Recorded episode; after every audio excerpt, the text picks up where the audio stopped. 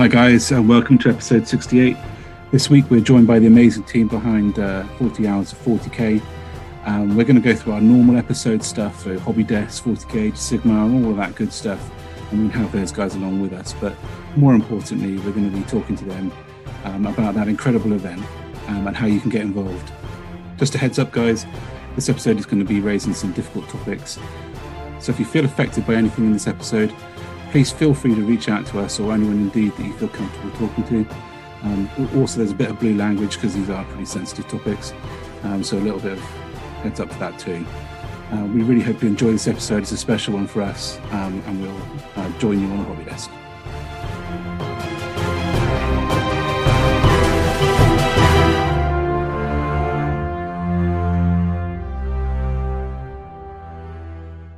Hi, guys, and welcome to episode 68's Hobby Desk. And we are joined by the awesome Bobby Clark from Red Eagle Studios and Andy Rue, the brains behind 40K, 40 Hours of 40K. And it's an absolute pleasure to have you along with us, guys. Thank you for joining us. Thanks for having us. Yeah, thanks. It's going to be awesome.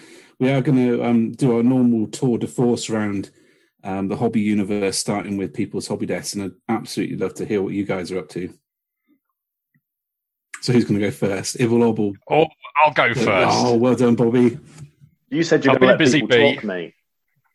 I just thought I'd claim the glory, really. You know, get in there quick.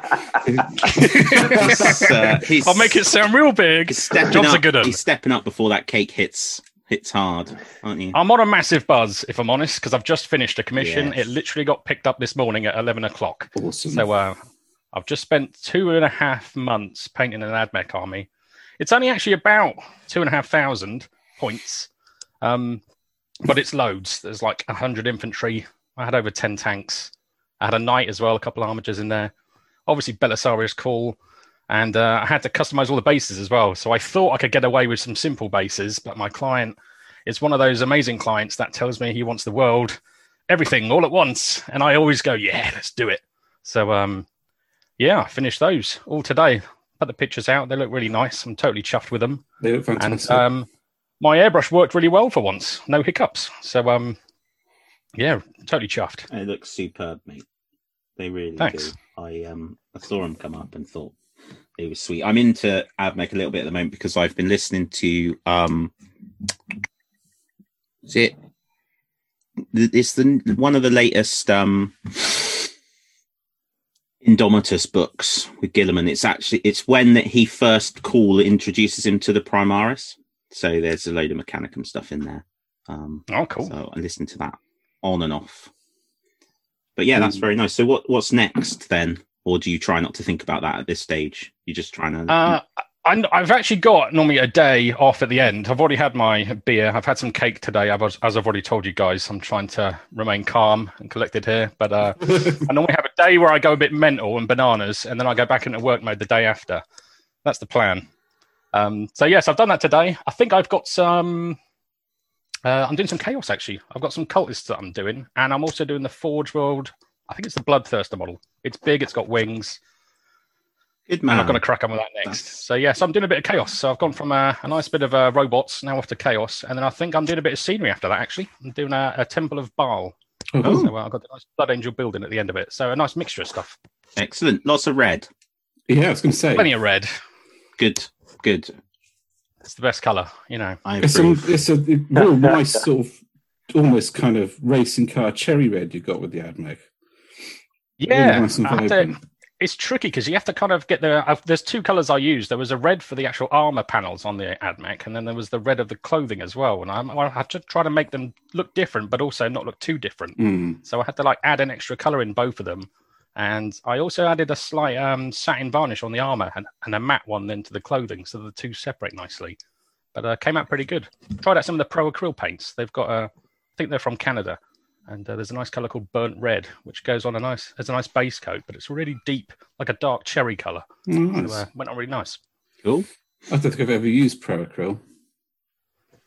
They're very good. I'd say they're. I would describe them very much like the um, Games Workshop base paints. So they go on really good, even though they're diluted. Mm. Um, but they also do like um, it's kind of like an ink and a contrast together. They do what's called a transparent paint, so you can almost tint the colours on top. Mm. So if you've got like say a red tank and you want a bit of brown around the edge, you put the transparent brown in, and it just tints the edges nicely with very little effort.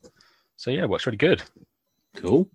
And what about so that's commission stuff? So do you have any of your own projects on the go, or do you find that commission is more than enough to be going on with? I have my own, but they very rarely get done. Uh, normally because I volunteer for stuff or I help friends out. But to be honest, I don't play anymore. I don't play. The, I don't have time to play the games. So what I tend to do is uh, uh, do painting for myself if I've got time. Um, I've done some Star Wars Legion, for example. I quite like doing a few Jedi. I'm a massive Boba Fett fan. hmm But when it comes to like 40k, uh, Sisters of Battle are my favorite. I think the sculpts are amazing. So I do have uh, probably around 3,000 points of Sisters of Battle, actually, all uh, built, filed, demolded, drilled out bolt guns ready, but they've still got no paint on. So um, that's where I'm at. And I don't know, I keep saying yes to stuff and not to my own. So uh, As long as you're enjoying it, uh, I love it to be honest. I, I, even though I do commission painting, I treat it almost as like a passion project. It's one of my things that I really enjoy, even though I don't get to play with it. Uh, I do get to meet face to face a lot of my clients, so it actually it's really good to see a smiley little cheeky face when he picks up some models, you know. and then he'll they'll always send me some pictures when they're playing as well. So uh, I've got quite good links with all my clients. We chat nearly every week to all of them. So when, when they message me, I have direct links to all the clients. They don't just sit there and wait for two and a half months. They normally pester me daily with emojis and love hearts and this and that, saying that everything's great. and uh, I love it. I've got a massive ego. It comes. I don't normally get like praise, so I have to lap it up. The girlfriend's like, "Steady on there, big boy." Um, but yeah, I really enjoy it to be honest, because it, it's just a nice bit of hobby froth. A lot of the guys that I paint for, you know, they're busy people, and when I get to like break away from real life and give them some toy soldier pictures, world of difference. I find. yeah, that's ace. Cool. Uh, Andy, how about yourself then?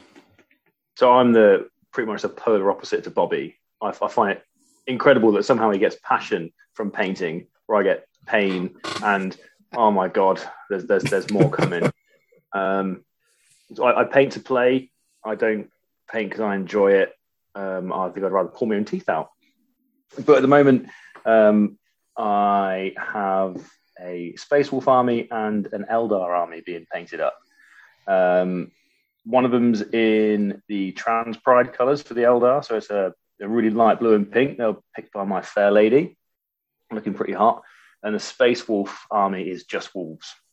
So there's 45 Fenrisian, 15 uh, Cyber Wolves, and the rest are Thunder Wolves.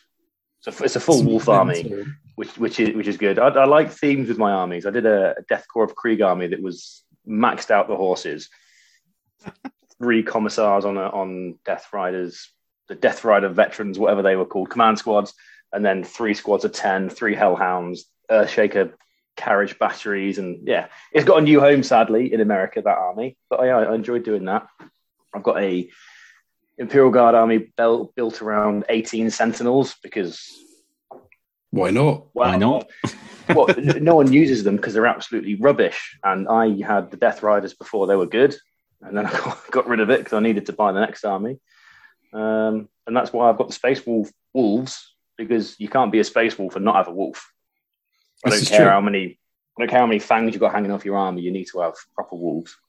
So that's what I've got going at the moment. The the Eldar have stalled a bit because once the airbrushing was done, I thought progress, and then went on to panel lines and inking, and then just got really sad. And every time I talk to Bobby and he talks about a mold line, I look at my army and go, I shouldn't have bought this off eBay. Um, because some clown has put it together and then I'm stripping it down and painting it and then it just makes me sad. And then my motivation's gone and that's where it's there at the moment. The last thing I did is I magnetized the bases to stick them to something, but that was it. I The rest it's guess just like filled with crusty paints. I guess what with the you know the world going crazy and gaming etc being much harder to do, have you found that that's sort of blasted your motivation a bit? Then No, because um, with Tabletop Simulator, I know a lot of people don't like it, but I think it's ace because you can you can spout off any army you fancy, and, and someone's made a file for it, and it's fully painted, and you can put it on the table instantly, which really does motivate you and it gives you a lot of inspiration. Um, so I don't, I don't find that COVID has blunted my want to hobby or to paint. It's actually given me less of a stressor. So I don't feel like, oh, I've got a tournament coming up. I've got to Oh, paint cool. another troop choice or another tank. I've actually got a chance to chew through my backlog and try another army out and, and go for it. Um, yeah, it's good. That's good. Mm. I've never used Tabletop Simulator, to be honest. I, I don't really know much about it. Um, I don't think you know. Ben probably hasn't.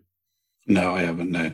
No, Yeah. he doesn't really know a lot about tabletop gaming. Full stop. To be fair. But yeah, so- it's fair. It's fair comment. Does it- does it- Does it support all the different game systems? How do you mean? Like so, 40k, Age of Sigmar, Adeptus Titanicus, War Machine, Hordes. It blah, blah. depends if somebody's made the files for them. So Tabletop Simulator on its own on Steam is I think it's about 13 quid and you can play chess, backgammon, whatever you like. But because it's basically a like a gravity world and you just load objects in, no matter what the object is, and, and some of them are the you know the 3D photographs that you've got on um, Games Workshop websites. Yeah. They take the model, photograph from every angle, and make it into a 3D image, then put the object into Tabletop Simulator. I'm not a computer guy. That's what I think they do. So the objects are the painted models, and they look exactly like that. Um, there's a lot of D and D stuff on there as well. I've only ever looked for 40k, but there's Necromunda on there as well because me and my brother played Necromunda on there. Cool. That's really cool, isn't it? Sweet. There we If go. can- So if you can find the file and download it, it goes onto your Steam. So it's not like you'll go into some little back alley to to, to get the files. It's going to be filled with some sort of horrible virus. It's all Hmm. on there. It's all on Steam. Yeah, it's good. Do you think there's a, a, a future for that in, um, or rather, do you think uh, it, it's going to take the, the place of tabletop wargaming in some way? No, because uh, as a wargamer myself, I don't mind spending eighty pound on a model, but asking me to spend thirteen pound and then a little bit of my own time to download some files annoyed me. Um, so I don't think it's going to. I don't think it's going to take the place of, of, of wargaming Mm. because it's nice to be social and it's nice to roll the dice. When you Mm. click your mouse and you shake it around and then you can throw the dice, it doesn't have the same effect. You still get the joy of playing, but it's the, the best way I can liken it is to the difference between having sex and porn. TTS is porn and 40k is gaming is, is, is sex. There's a difference between real life and theoretical. That's the best way I can put it. It's not going to take the place. Maybe for some sad, lonely people it might, but but not for me. Oh crikey! Sorry, that wasn't me weeing. That was me pouring a beer. I was going to say that's got, that was a great sound effect. I'm actually surprised no one's come up with a way like at the moment that you could just roll the dice and a camera picks up all the results and you know to give you that realism.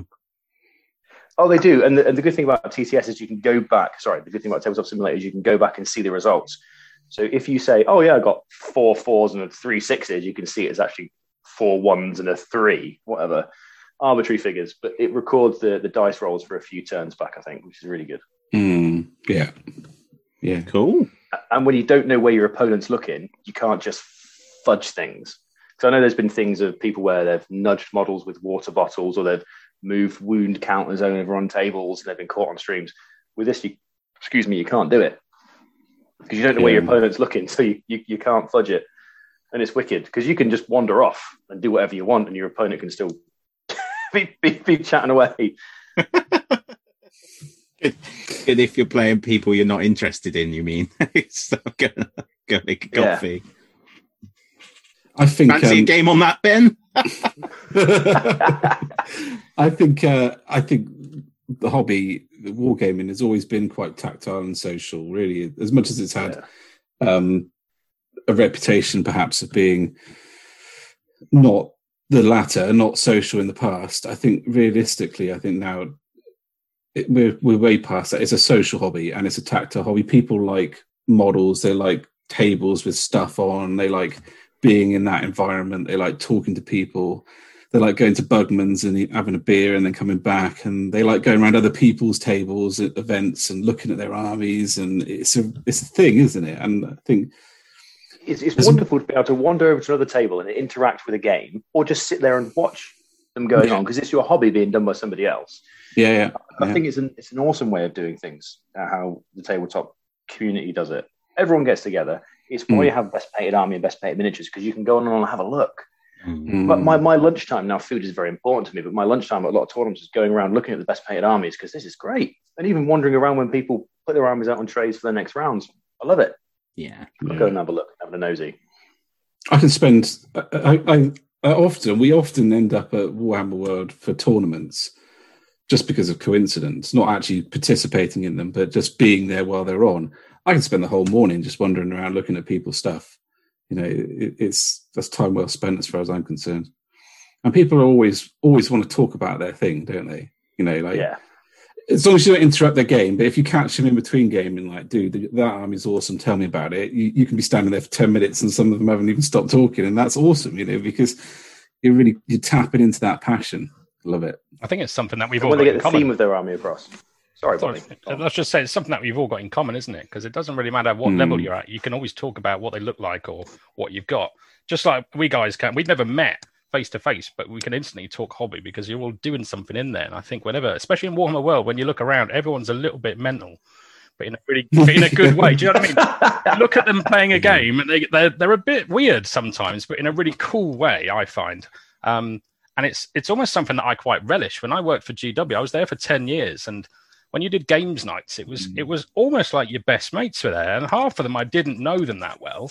And when you saw that in action, I think it's amazing, and it hasn't Mm. actually changed that feeling that you get. I don't think now it's just you've got a lot more younger people, a lot more girls playing, whoever. There, it's just more inclusive now. I think that the you've got more people doing it, and p- people that maybe didn't do it ten years ago or didn't even Mm. think about it are now trying it. People that play board games or people who did other stuff. I think it's something that you've all got in common, and I think it means it's so easy to talk to them Yeah, as absolutely. opposed to going in yeah. cold and not and knowing the, the board game industry is is kind of always been parallel um, and and not the same. And I read a really interesting article, and I've, I've, I've apologies to whoever wrote it because I've forgotten the name of the person who wrote. it. But they were talking about like, is there is there a distinction anymore between wargaming, model gaming, and board gaming? Because now all good board games have good models, and you know all good model games have like good mechanics. So the the kind of line has been blurred, and no, I think you can see that by you know channels like Becca Scott do do reviews on all of it now. They have there's no oh I only do board games. It's just it's just kind of like the tabletop hobby, as it were. I think it's really cool, really cool. I think cer- certain aspects of the hobby broke that boundary. Even things like Yeah, Necromunda, um, Mordheim, and when they've reached into things like Betrayal of Calth and the other boxes Mm. they've released to get models out there, they had a different level to them. So you didn't have to be a fan of 40k or 30k or Necromunda or whatever. You could still just take this board game. Space Hulk as well was a prime example. Yeah. and Blood Bowl. Ignore the fact that if you don't if you don't even like the universe, it's still a cool game. The humans are going to die. Yeah, See if you can complete your mission before they die. Hmm. That's- sorry for any spoiler alerts, but that's that's Space Hulk in a nutshell. I think um, Blood Bowl is is still one of the top rated tabletop games in in a lot of charts. It's like it transcends both, doesn't it? And it's still holds that title. So I think an interesting thing with that game is as well, the rules haven't actually Mm. changed that much from when I played it years and years ago to what it is now. It hasn't actually had that much of an improvement or a, that much modification to any of this stuff. I, when I played Blood Bowl, I still love it, just like it was when I was almost Mm. like 20. It was like years ago. So um, I think also as well that it's on the computer game and the computer game one as well, it, it kind of matched how it played in, in tabletop form. So you could, if you Yeah. could, couldn't meet your mates, you'd just go online and play the same thing, but it was with like digital stuff as opposed to physical. So I think that was some of the cool stuff as well. That what you played on on the actual screen mm. mirrored it when you got the model form. yeah, the original I think was was actually folded paper tokens. Yeah. I remember a polystyrene table as well. Had a polystyrene Yeah, pitch. yeah, that's right. Polystyrene table. Yeah. We got an old Yeah. white dwarf, didn't we, the other day, Ben? You you had it, and inside was a cardboard like thing that you Yeah. could pull out, and it was a Yeah, fold up yeah. Skaven team. Kidding. they had that for Brilliant. Warhammer as well, didn't they? The older box games. I remember having dreadnoughts and all sorts of weird stuff. Yeah, that's it. You were like, yeah. what's this? You just got card stuff out just so you could at least try it and visualize it. St- still a tournament legal model. It is. It is. It's still a tournament legal model. Wow. I, th- I think. Was it the Yeah. fourth edition Orcs had a a dreadnought in a in a in a cardboard form in one of the box sets? Yeah, se- second edition one. Yeah. That second edition. Yeah. Could you imagine hiding that behind a tree? Oh, can't see it, mate. Can't draw line of sight. What? How do I feel about that? Legal model, mate. Just turn it turn it by ninety degrees sideways. Yeah. yeah Chain link fence with 10 dreadnoughts behind them. Damn it. Yeah. Yeah, brilliant. So, Mr. Hall, I know you've been mostly moving stuff into your shed. I have, yeah. So um, the reason by I haven't posted anything on Instagram for weeks is is literally that. So I, I was painting and plastering and and fixing out the shed, so it finally got done, and then moving everything in. So I now have, for the first time in my life, an actual place to play games, which is just brilliant. You know, I've never had a hob a, bo- a board in my house in any description that I could put out. So um, part and a fine place it is too, having visited. Yeah, I'm very lucky and very happy with it. Um, and as a result, I've I've had this. Um, I love scenery. I absolutely love it. The idea of having like a, a, a painted, like well-made board has been like one of my aspirations for ever since I started the hobby and tried to make it out of bits of polystyrene I picked up from Tesco's. But it, it's always been there, and I've achieved it in some degrees at some point. I made some, a pretty decent board of um, of cork ruins that aren't too bad. Um, but every time Games Workshop, especially over the last five years, has released scenery, I've bought some of it and um, and it's just gone in a box and it's just accumulated. And I've got it all out, and I'm just now like utterly and completely overwhelmed by this massive pile of scenery. Um, but I I had a go at putting some of that together this week, and I was real happy with that. That, loving it, absolutely loving it. But um, it's it's now come. It's one of those moments where you see it all unassembled and think, how where am I going to put it all? I mean, where am I going to put it all? So that's that's the next challenge. That's the next challenge. I'm just for you. The, no, the next challenge is convincing Joe to let you have a shed extension, yeah, isn't it? Just put a second story on it. You know. with, with scenery, I do find that, like you said, where you're going to keep it so it doesn't stack on top of its stack on top of itself and trash itself, but also the inordinate inordinate amount of paint it takes to mm-hmm. paint it. Yeah. If you look at a tank and you go, I'm not going to brush paint this tank, it's going to look awful. And then you get a building that's six times the size and you just think, oh, God, where do I even start? Yeah. It's funny. We were talking a bit about that because some of it now is so detailed. Yeah. And I think we both, which Ben and I were saying, like, sometimes I think they, they need to just consider the balance between making something that looks awesome, but also how long you're going to want to spend yeah, yeah. on it um, comparative to to other other bits and bobs i suppose. Um, yeah. yeah some of that vertigo stuff is insane. It's almost like it's been made for a lot certainly a lot of the buildings is for armies on parade because if your army is beautifully detailed and wonderfully painted you want the terrain to be that way as well. So i think it's a really good thing that games workshop have set the standards for terrain being really detailed.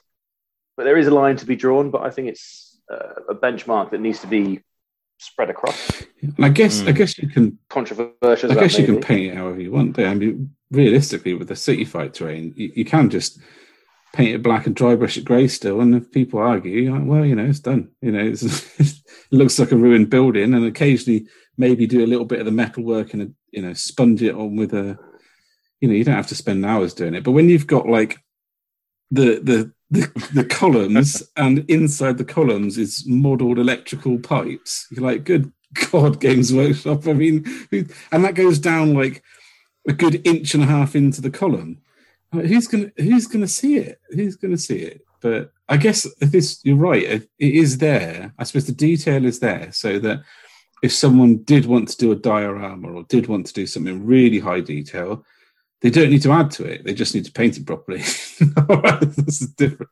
If you look inside the Eldar Wave Serpent, the Land Raider, the Rhino, the Tau Devilfish, the Barracuda, not the Barracuda, the Tiger Shark, they've all got cockpits. The Valkyrie as well. They've all got inter- internals, and everyone goes glue that up. Never see the light mm. of day again. But some people do have magnets on their door and they open them up and all that sort of stuff. Drop pods. How many people have doors working on drop pods?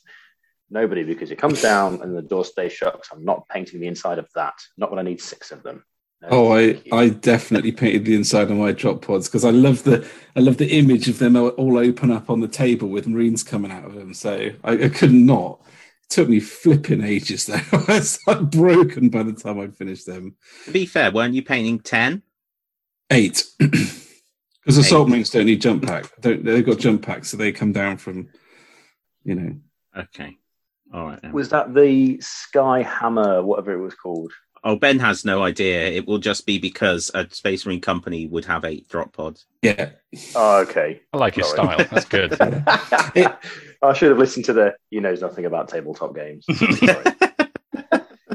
Yeah. It, it all came from actually the apocalypse, so it might have been called Skyhammer. But um, there was the data sheet for a marine company, and then I was just that was me broken forever. Now I can't collect a marine army. If I collect a marine army, it will eventually become a marine company because marines operate in companies. So why don't why wouldn't I need all 100 of them? And you know, it's ridiculous to only have 30 because there's going to be more. So I need all 100. And if I get to the end of 100, I start a second company. And it's just ludicrous. My brain works. In, The trouble is now, though, dude, like between them, uh, Cawl and Guilliman have become very progressive. So, yeah, a company could look like yeah, anything. Good, yeah. Just keep coming up with cool new tanks and hover stuff. Yeah, and then try and work out how many how many Marines are in a Space Wolf company.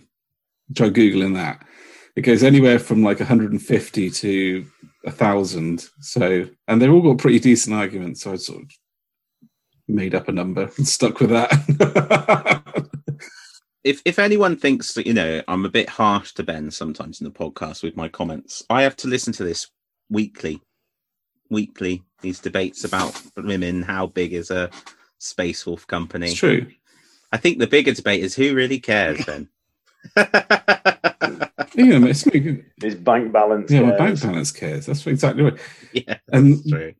yeah, He, he furiously googling, "Is there a five-man company? Please be a five-man company somewhere." yeah, but then Kill Team came out, and I said, "Brilliant! I can just collect Kill Team, and that would be fantastic." And then all the Kill Team extensions really annoyed me, so I ended up not doing that. So Just on that point of uh, scenery detail, I, I almost see it like chaos trim sometimes. That's how I treat it. Do you know what I mean? It looks cool, but sometimes there's just a bit too much. mhm. The places you don't need it. Um, what was that flying dragon that Chaos do? I've only ever Oh. attempted one. Heldrake. I love painting Chaos Oh. Marines, but the minute anyone sees one of them, you can ask any commission painter, and there's not enough money in his bank to like, you know, make that happen. People, when you see that model, sometimes a, a building can be like that. Because I've done a few buildings and they are glorious, but it's an awful lot of effort for very little gain. Sometimes I find, whereas at least Chaos ones look cool. The scenery can be a bit lost, and and I, I entered Armies on Parade last year, and um, I did some of the GW scenery and. Doing it double sided, it's not like one side's a bit less trim no, or a bit easier to do. It's like, oh, there's more computer panels, like you said. Just throw a few more in the corners. Yeah, light But, um, light switch panel heaters on some of them now. There's heaters. You know, there's not enough lights. You need twenty. You don't. You can't just have one big 40k powered bulb. You've got to have forty. That's what you need. So you're like, how many bulbs do we need? So uh, I, I feel the Trouble pain. is now with computer aided design, it's just copy and paste, copy and paste. So slap them here, there, and everywhere, Mhm. can't they? My absolute favorite is when they put like cracked plaster. So there's a material underneath, and then there's like the plaster on top, and you're like, well, you can't paint them both the same color, can you? You got and then you find there's cables. So underneath there's wiring, and you're like, well, that's just peachy. Now I've got eight cables in that crack to do as well. You're like, Mm. well, never ending fun. I guess if you've got the time, people love it. I, I just don't always have that time myself. But I guess if you have got the time, it's, it just keeps you going. Which is why laser MDF has its place. Yeah, all agreed. The. What is it? It's three pieces of laser cut terrain. I know it smells like fish when you take it out of the board, but a few coats of uh, spray paint and it's done. yeah. We we were just having that conversation a couple of weeks ago, weren't we, Dan? About it. It's just and it's so cheap. I mean, it's ridiculously cheap. It's, and it's as Mhm. long may that remain because it's um and I I think one of the the things missing from YouTube at the moment is as a hint to any anyone who's got the skills to do this is how to make all MDF terrain, how to level it up. You know, what do I do to this this sort of thing to make it look better? Um, there's a couple. I mean, was it um, Black Something Studios? We did a little bit of a cover on um, where he did a, he did a windmill and he sort of tarted that up, and it looked looked absolutely fantastic by the time he finished. But I'd love to see more of it. Like you know, people, One of the big advantages I find, everyone's got loads of sprues and spare sprues lying around. If you cut them into half centimeter and one centimeter lengths, they look very much like bricks. If you throw them into the corners, cover them in a PVA glue pile, throw them into the corner, and dry brush them and paint them with the rest of the scenery, it makes the very angular, refined MDF uh, or laser cut MDF look a bit rougher. It does. Mm, that's a good idea. So I'm really on the fence with um, Necromunda Terrain Collection because I really like the Zone Mortalis plastic and mixing it with the Sector Mechanicus stuff. But obviously, it is it's not It's cheap for a start. It's really quite expensive, especially um, like the wall Mhm. bits, but also the time that and not just the painting time, but just the sheer building time. And then you go and you can buy like an MDF setup. So I'm I'm just I, I think depending on which side of the bed I get out each morning is where I come down on whether I'm going to go full plastic or going to go MDF. So we'll see. Probably end up with both. Games tournament. War Games tournament. Yeah, yeah. MDF. They're cool. MDF Necromunda triple layer five stack massive piece, like 190 quid, and it is just everything you could ever need, and it's modular as well, so it just fits together and, and comes apart. And that needs black with a s- spray black and a, and a and a sponge with silver, and it looks wicked. Yeah, yeah, yeah. You're right, really. And the thing with Necromunda as well is it's just it's just great to have all that modularity and height and stuff, isn't it? To make the game really engaging, um, really good fun. Everyone needs a mate with a 3D printer. I know it's a bit controversial at the moment because Games Workshop has banned 3D printing stuff. Go, Fun Police are out again. But you're never going to go to, to Warhammer World and play Necromunda. So get your mate with a 3D printer to print exactly what you want. On Thingiverse, there's there's the files for it. Costs you resin and a and a few beers for your mate. I've got a 3D printer. Um, you Anyway, so- bonus. um, it's interesting actually because that's what I've been doing is 3D printing stuff for Ben um, for Loot Room. So um, Ben and I, a couple of friends, went in and bought an Elegoo Mars 2 Pro um, a little while ago when I was going through like a War Master Resurgent phase and buying up anything that was 10 millimeter um, STLs and printing out um, vampire count armies and high elf armies and all sorts. Um, and it's ace, but it's a it's a lot more.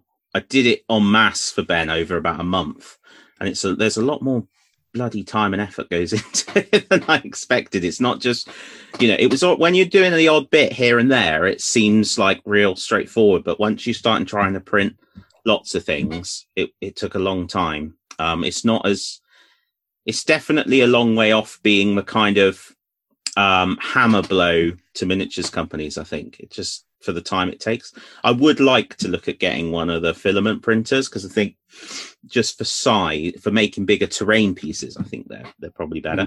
Um, but I, um, I've been ordered to be a little bit more a bit choosy about which ones I ask him to print next time. But They're basically under. it's ridiculous. I just said print the lot. I, I want it all.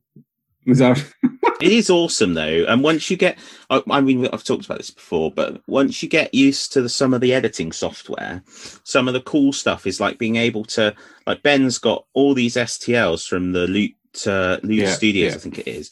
And if someone's got a weapon you quite like you just go into the editing software cut it off at the wrist and just print out the weapon that you want and things like that. It's interesting what you say about games because i read that thing about games workshop saying no third party things. And they just get make, make, making mountains out of molehills really. I mean there's so many i mean firstly you do well to know yeah, you would. in yeah, some of those would, cases wouldn't you? Surely. I think you'd do well to know.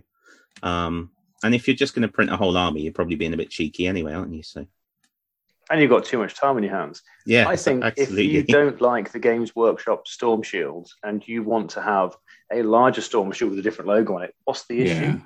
Yeah. Because you've already bought the Games Workshop model that comes with the Storm Shield, so you've already given your money to Games Workshop and you're going out to get extra. And if there's a market out there for it, Games Workshop are missing a trick. You just need a bloke with a printer to whack out these things. Because ostensibly it is just a bloke with a printer whacking out all these files and images. So why can't Games Workshop just get that if they want to fill that gap in the market? Oh, well, they don't have to ban it. They can embrace these aspects of the community. And they need to embrace these aspects of community because without the community, GW is fucked. Yeah. your That's- that's your view is that isn't it ben you've always said it would you know, why don't they just get in and do these like STL things? Yeah, and- absolutely. I mean, when you when you look at things like like that. Forge World, I mean, they took away they took away so many of their of their options, and they're, they're like like a huge part of the. I don't know the the, the background is the better like a better word like the Ferox bolters and the, the specific types of bolters and the, the different kind of weapons and you know it's not beyond the wit of Games Workshop to turn those into STL files and then they would actually make money out of it. At the moment, they're not making any money out of it, and the limitation is production. And if the limitation is production, turn them into an STL file, release them to the public to print, and go, well, you know, we can't produce these. We're not likely to ever produce them again because we don't have the, the room to do it, and we're probably going to do plastics for them in the future. But here you go. And it's the same with like um it's just I have you know there's issues, the big big issues with recasting, but I can sympathise it for, with it on for only one thing, and that's out of production models, not limited edition models because they're limited edition for a reason. But why isn't Games Workshop franchising out production of 1990s Metal Orcs to somebody else to cast them and you know and release them? People will buy that, and Games Workshop will make money out of it rather than you know recasters doing terrible copies of them and, and actually damaging the industry. So yeah, I, I, I agree. You know, Games Workshop really. I, my feeling is they should be embracing these things like a lot because um, you know otherwise they're going to get left behind a little bit with some in some of these areas because you're right. Storm Shields are a really good example, and I can speak to them specifically because I wanted my Iron Snakes to have round Greek um, shields because my my sort of mental image of them in the the Brothers of the Snake and their shield wall was there's a phalanx like the 300 with the round shields and their you know and their spears and just bashing them. Where's the round shield? There is no round shield. So I ended up buying resin ones, I think from Zinge Industries or somebody like that, really nice ones, and replacing all of my all of my storm shields with these round shields, and I love them. I think they look great. But now I can't use my Iron Snakes army because they've got round shields. But they don't produce a flat, undecorated round storm shield to fit that bill. So it's a, yeah, I completely agree, Andy. I completely agree. And it, w- it wouldn't be beyond the realms excuse me sorry and it wouldn't be beyond the realms of you have games workshop you have forge world and i've been in the factory a few years ago now but games workshop as in Citadel miniatures is across one floor and forge world is just the a next floor up. So why can't you have the old forge or call it mars if you want to keep it simple because mars was the first forge world have mars in the corner producing all your old models. Mm. Mate, The molds are Yeah. still there. The molds are all on massive shelves, and they, they could they could exactly do that. Your job is to produce these by order, and, and that's what you do. I think my biggest bugbear, and it was brought brought starkly into focus this month with the White Dwarf, is transfers. you could you could just print them to order. You could you could dial in and go, I'd like you to print this transfer sheet for me. Done. You know, and yet they just come in for a week, a month, sell out, and then they're gone for like a year, maybe never to come back again. I've made my own transfers. I did it for the Sentinels of Vigilus for last year's 40 hours 40k army. It is a piece of Mm. piss. Now you take the image you want and you print it on the transfer paper. You then get a it's like a lacquer over the top. It's water soluble. You spread that lacquer over the top, and when you cut it out and you stick it onto the model, it's exactly the same transfer. The main issue you've got is if you use a brush rather than an airbrush to put the lacquer on, you get a stripe across it, but you can never tell Yeah. they're all over the Sentinels of Village- Vigilance, and they looked absolutely wonderful. Bobby never had any issues with them, so he never complained. No, I had no issues. And once you've gloss varnished it over the top, whether you had streaks at the start, they go away. So Yeah. there's no imperfections at all. And that's from Kerry's quality control as well. So it must have been all right from cock-fisted me printing something at Hmm. home. And, and Games Workshop could sell those those transfer files for the same price as they sell a transfer sheet and let people do it themselves. I think. Anyway, should we move on to 40k after we've now put the hobby industry to rights? You know, as we should, and um, and have a chat about what's been going on there.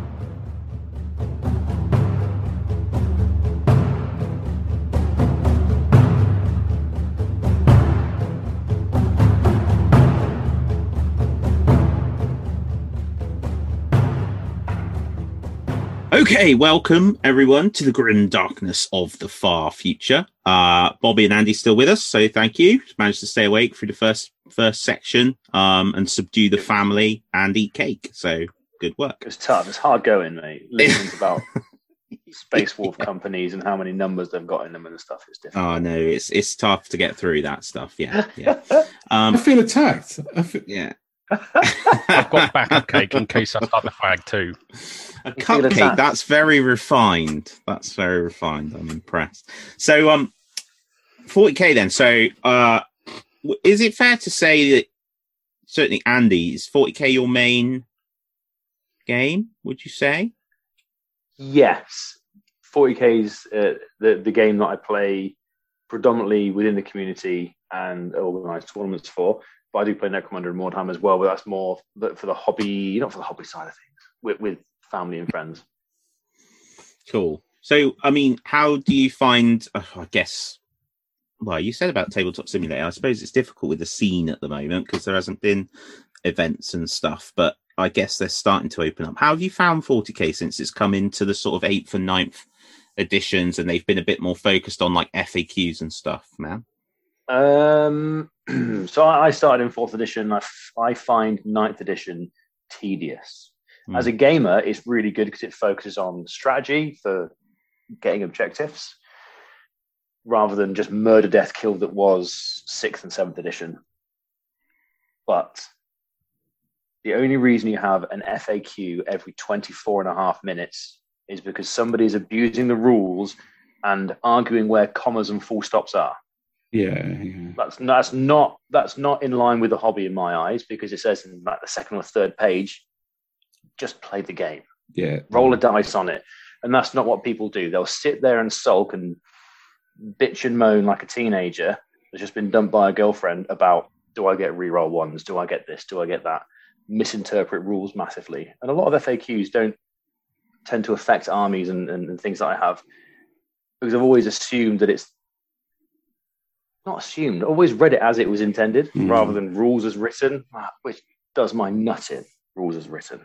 Right, I'm ranting. Apologies. What was the original question? no, no, it, it's just interesting because Ben and I um, are self-confessed sort of quite chilled out gamers. We don't play um, particularly competitively or very often, really. I mean, Age of Sigmar is the one that I play a bit more um, competitively, although I'm renowned for being uh, in a casual game. I tend to do well as soon as I go to an event. If I come anything other than last, it's a shocking outturn, which is great. Um, so it was just interesting to get a view from someone that's that's maybe done a few more events, and and actually it mirrors my view exactly. I I'm re- I was really worried, and I don't think it's actually quite so bad at the moment. But when I saw the format they were going down with Age of Sigmar three, that we would see a similar start seeing a similar thing where everything was so finickety, and and actually I just want to turn up and chill out and play a game. Um, and I know that you've got like narrative and you've got open play, but actually, I quite like to have a bit of structure to what I want to do. So I want to use a lot of what's in match play. Um, but I guess it's okay when you're just playing amongst friends. But yeah, we've we've both been to events where we've had experiences of just those individuals you've mentioned. yeah, Uh, yeah. Ben more so. Ben's been particularly unlucky. I'm I'm so laid back. I just I don't even notice sometimes. But one, one of the big marks for me was when they introduced the saying within nine inches or wholly within, within or wholly within, man alive.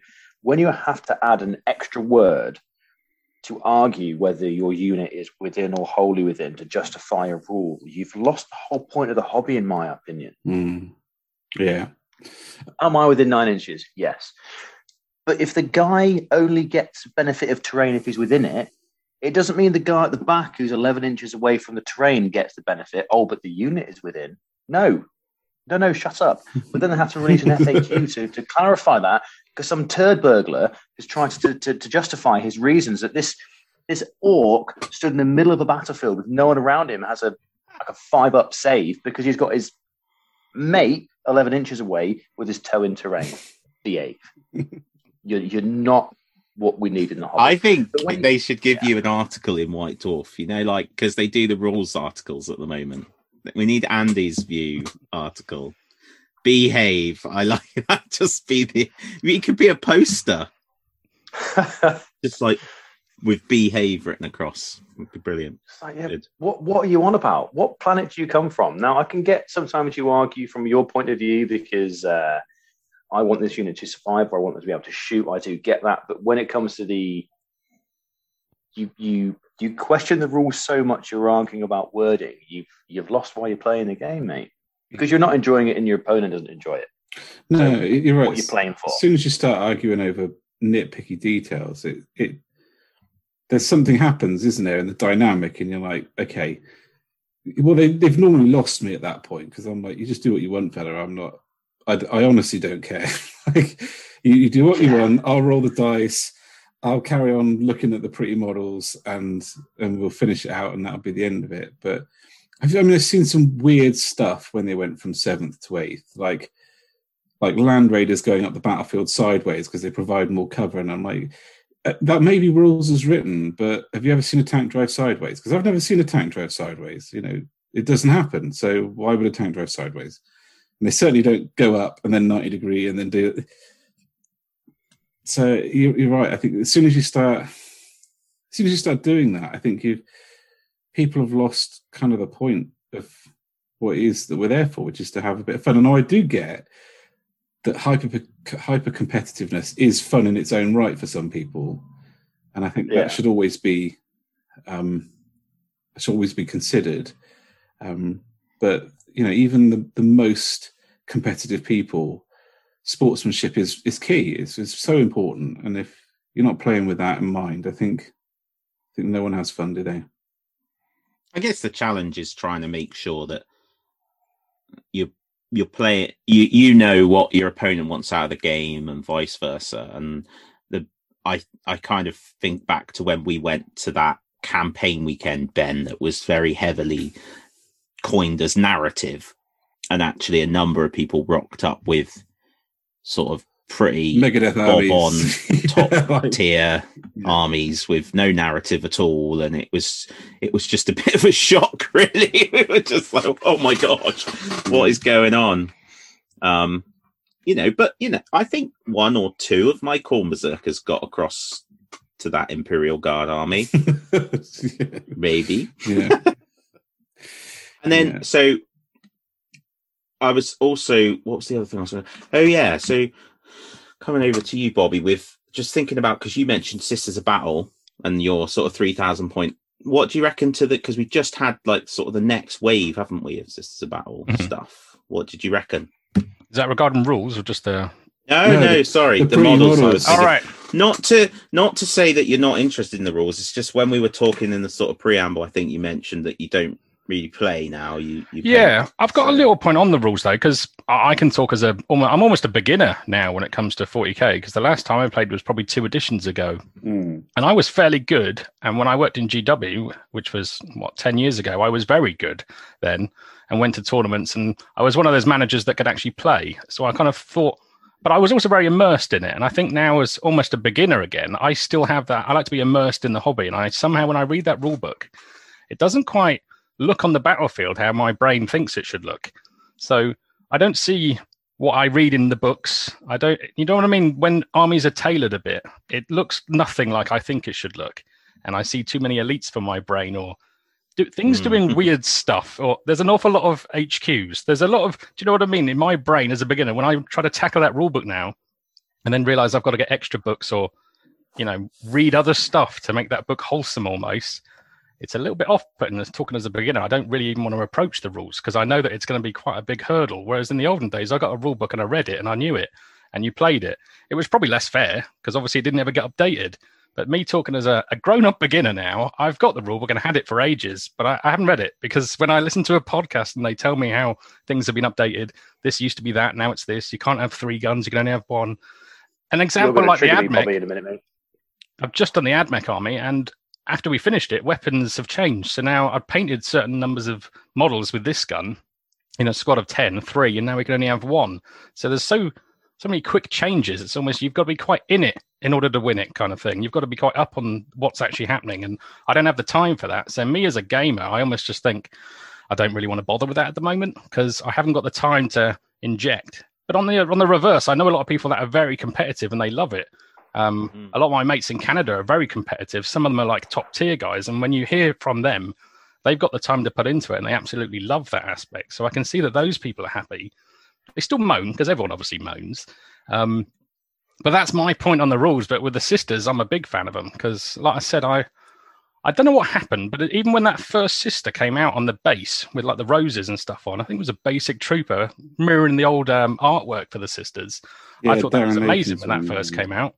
And um, I think it's even got better. And because I don't care about the rules, it's rule of cool. So much like yourself, Ben, I just go for pretty stuff, really. I'm very, Mm. I'm like a little magpie. I get drawn to these like little sexy models that keep getting being released. And to be honest, I get the same with Age of Sigmar. It's not just 40k. There's lots of releases that come out that I love, but there's something about the Sisters of Battle I think that really do. As a painter, they really suit my style in that they've got just enough detail to make it look cool. There's enough cloth next to the armor so it doesn't all just look like a space marine, which can be very obviously armor heavy. And I think the sculpts generally look good. The women actually look quite good. The faces, they don't look a bit too butch or a bit off. There's no crazy eyeballs doing weird things. Do you know? Sometimes they've tried, and you're not even too sure what that face is doing. What what is it like? Angry? Is it happy? Sad? So I think with the sculpts, with the Sisters of Battle, they're amazing. And I don't even like the craziness when they've got like Exorcists now. When you compare it to what it used to be like years back, what an Exorcist used to look like, and you compare it to now, it's quite extreme the amount of parts that come on. And if I'm to paint them, you're there for hours extra getting all those little bits done. But I actually really love that look, and that I think it matches the uh, storyline when you hear about how they always have like floating cathedrals with like megaphones blaring Yeah. out all that stuff. When I look at an Exorcist tank, and I've got two of them up on my shelf there, you see them and you think they're they're proper mental. Those tanks, you know, when you see them, I think that's a, I want to see little butt naked cupids little flapping about. I want incense balls swinging, and I want smoke. I want the whole shebang. And I don't really have anything bad to say. And uh, all I see is get get more of them out, but maybe get them out a bit quicker would be nice. You know, there's there's a lot of gaps sometimes between ranges, but um, I don't really have anything bad to say as a painter. I think it's actually very nice to see. They're- they're- I hear they're quite good in the rules, but I'm sure that might change in a couple of months, knowing how quickly things change. But it doesn't bother me. But as a collector and as a painter, I love those things. They they really when I'm painting them, I'm generally smiling, even doing base coats. And after the amount of Marines that I've done, I still even get smiley with Marines, but sisters, there's something about the sculpts I think that are really, really cool. I love them. Yeah, that's good. That's nice to hear because I, well, I agree. Ben, I think you do as well. You Oh, love them love as well, them. don't They're you? fantastic, and I, and I love the the new things that they've added. Are, are totally in character with the the whole. Oh, totally. I know they call totally. it they call it silhouette now, don't they? But they, you know, that kind of image of the army, the the new sort of suits. I know they're not everyone's cup of tea, but they sort of tick my Appleseed box and they tick my 40k Grimdark box, and those lasses with the shields and spears are just. Mhm. Yeah, they are. I actually one of the things you said there I wanted to pick up on. Um, I think it's inexcusable to change rules so that a hobbyist has to go back to something that they've already completed uh, and change weapons. I think that's I think that's that gives me sour grapes. That's I find that a real hard pill to swallow. It's So- very tough. do you isn't it? mean? Sorry, go on. That's right. So- go for it. so I've painted an army, so I've painted a Space Wolf squad, and say they, for example, turn around tomorrow and said, actually, you can't have two special weapons, you can only have one. I, I would be throwing my toys out the pram like catastrophically because that, that would mean, you know, for my, because I've got a company of them now, I'd, I'd have like 10 guys that have to break the weapon off and put a new one on, and that would just, and especially with like the Space Wolf screw, sprue, the plasma gun is integrated into that arm. It's you know, it's you'd have to replace the whole arms. I, that would that would grind my gears massively. Um, I think it's inexcusable that. So you mean I when they make something completely unusable as opposed to not particularly effective? Yes, yeah, yeah. When they change like what you're allowed in the unit and say, "Are you allowed?" So, what you suffer from there, mate, is someone's taken the piss with an army, and now that's your fault Yeah, because someone's whinged about it. Now, the reason we have Primaris, now this is maybe controversial. The only reason we have Primaris Marines is because Space Marine players whinged about getting their ass kicked by everybody all the time. But I got one wound, but we're superhuman. Okay, we'll just give them two wound Marines. How are we going to get this into the law? I don't know, some random bloke rocks up. He's ten thousand years old. He's got loads of space marines. What really? Yeah, yeah. Everyone's got two wing marines. Behave, really? Someone moaned behave again. got their ass kicked at forty k. So now you have two wing marines. Someone got their butt kicked by a, I don't know, a Scion squad that had two mem- two melters but only five guys in it. So therefore, you can't have that. And, and that's where the chop and change happens in, in, in the competitive world. I don't like that. It's too powerful. Okay, we'll change it. Or I don't like that. It's too powerful. I'll change it. Where's our cash cow? It's Space Marines. So let's just make everything Space Marines. Uh, I think there's probably something to be said for being able to sell everybody that's got a Space Marine army another Space Marine army as well, other than Or a just the Space people Marine moaning. inside a Space Marine. Yeah, did with the I- but I'd be all over that, especially if it had a Citadel logo on it. I'd be like, yeah, I'll buy that. Oh, that would be great, wouldn't it? Russian doll miniatures. Although that would be your nightmare, wouldn't it? Because you'd have painted one and it, you'd be like, oh, shite, now there's another one inside. So, of House of baby Faith. carrier ones. Sorry, what were you going to say? Sorry, mate. Those baby carrier ones as well. I will just put a Primaris Space Marine inside of a, a like a roll cage. Oh, the, Okay, that'll do. How does that work? It didn't even work in the Aliens films. Yeah, yeah, I, I, I, I know who cares. It- in fact, yeah, who cares? Let's move on. yeah, it's, that's fine. More strongbow, and then we won't care. I think the GW profits kind of like tell you that someone cares because they're making a lot. So even if only half of us like it, that's a half more than nothing what it was. I Do you know think what it's mean? because I liked in the Matrix film, you know, when they had those, uh, they had a similar thing, didn't they, where they had the big guns and they were shooting the creatures as they came through, the machines as they come through the ceiling. That's why I like that model. Yeah. So I've got my squeaky chair, so I'm just jumping around. Um, so Necromunda, I'm sorry, I'm flitting all over the place because I'm excited, but Necromunda, House of Faith, I've got my book and I'm loving it. I'm actually reading it all the way through. Um, I bought the the fiery dudes, the redemptionists, uh, so I've got to paint them up as well. You can mix them in, but they've really tied them into Cawdor now. They, they, you know, the whole point being, I didn't really read it. I didn't know a lot about Necro. Did you play Necromunda from the beginning, Andy? Um, I went back to first edition when oh, when was it? 40k got silly with formations in seventh edition, and my brother didn't want to play anymore. So we, we engaged on the games. Necromunda and Mordheim were, were the two because they'd been stagnant for so long. Mm. They had community rules with first and second edition rules, so that's that's where we went back to. So yes, I have played from the start. Um, I haven't engaged much with the new stuff because I didn't I didn't feel like the game system needed much tweaking beyond what the community had done and was happy with. Yeah, okay. I, I, I the main reason I was asked because I don't know because I didn't really play it before. I don't know how much of the lore is like new lore and how much was there before. So Cawdor, for example, being all like redemptiony and faith and fire, the whole lot of them. I don't know if that's always been a thing Yeah. or whether that's completely new. Oh, excuse me. Oh, thanks. Thank you. And that's love right there. Yeah. Yeah, they they were always the religious ones. Um, I don't think that the the redemptionists. I don't think the redemptionists were particularly separate. I- It came across to me that they were kind of Cawdor went a little too far and took Mm. took the Kool Aid. From what I've seen, they've always been a, sep- a separate war band. Maybe, Sorry, yeah. war band, Mordheim. No, they've all been a sep- always been a separate gang. Mm. Yeah, So, do you um, you obviously playing with the first edition stuff? Do you tend to like get the models in some of the newer models and stuff, or just sticking with the stuff that that you've got?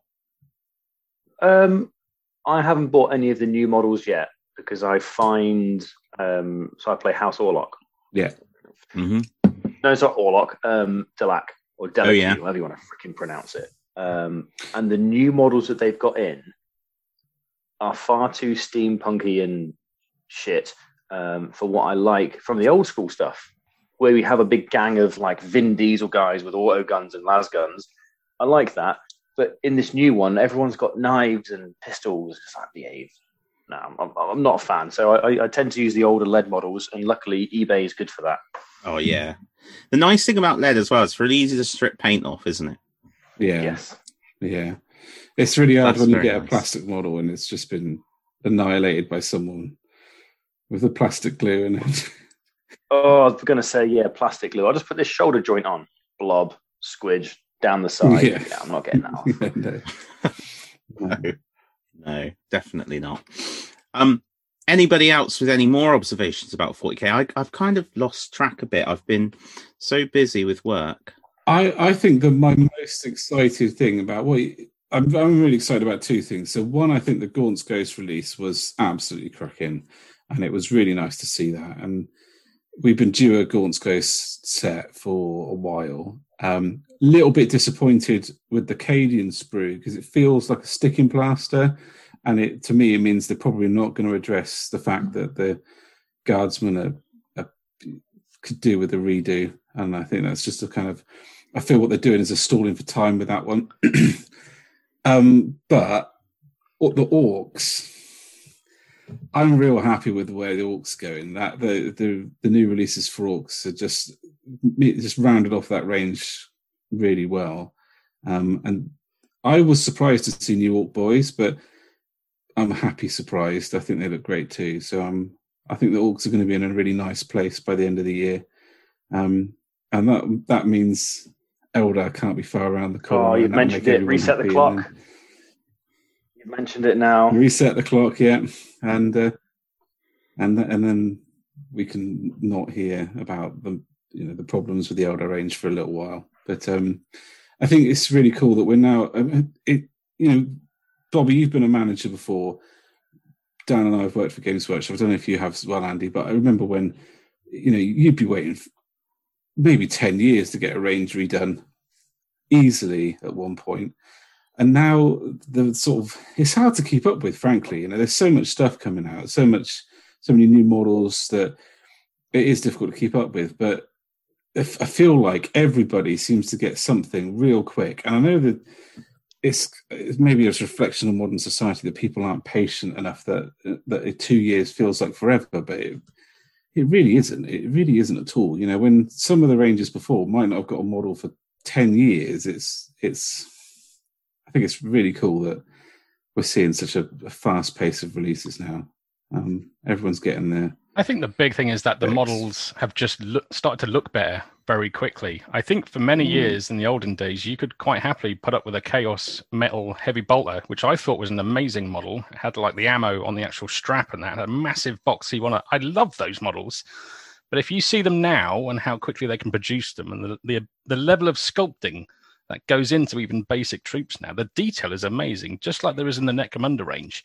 Um, when you when I was painting like uh, Goliaths recently, when you you see the detail compared to the metal, it's there's an awful lot. So even basic things look ten times better. And I think just Mm. because they've now started to show what they can do, it makes those older models, the ones like the the Guardians, all the ones that we the Catachans. I don't know what what goes on with those arms, but Christ, I don't even think they made up muscles on those guys. It's that bad. But do you know what I mean? When you see a good sculpt now, it's so much better than what they used to be.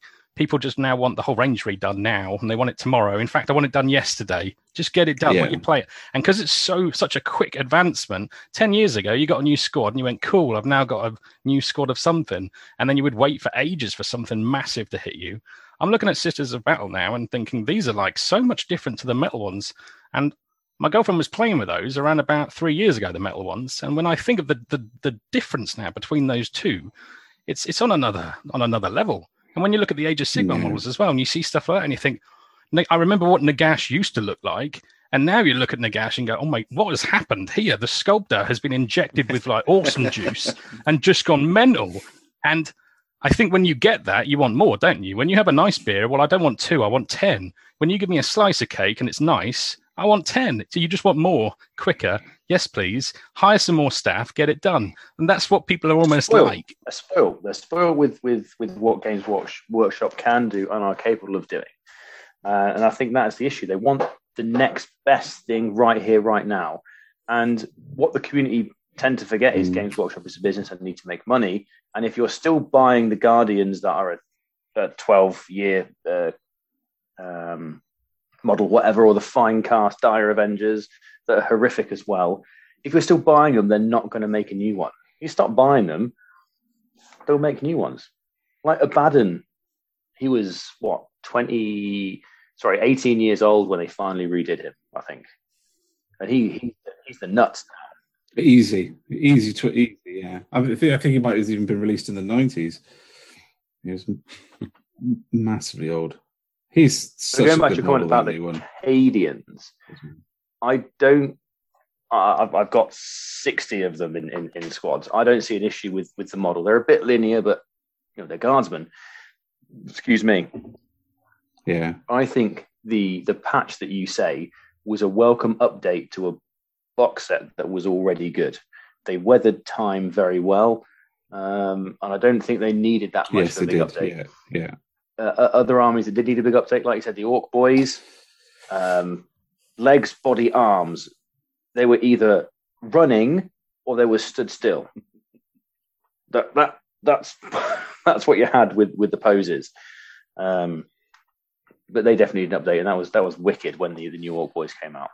He looks great, doesn't it? I think my point about the Guardsmen is was I agree with you. I think the Cadians have have stood the test of time fantastically. I think what I was more referring to is that is the other, you know, the other Guardsmen. so like the, Yeah. the Catachans, the the Tallarn, the all of those. They I just I might I would be so happy if tomorrow Games Workshop went here's the new Guard release and there was maybe four Guard infantry box sets that were all completely interchangeable and you could make like a million different regiments out of them because of different heads different arms different way i think that would be superb but i think you're right the Cade, And, the and it does really, really, have stood the tie in with the um, Ezrian's Death Corps of Krieg, or what are the, the Jump Troop guys, Death Corps of Krieg, uh, Valhalla Ice Warriors, uh, Mordian Iron Guard.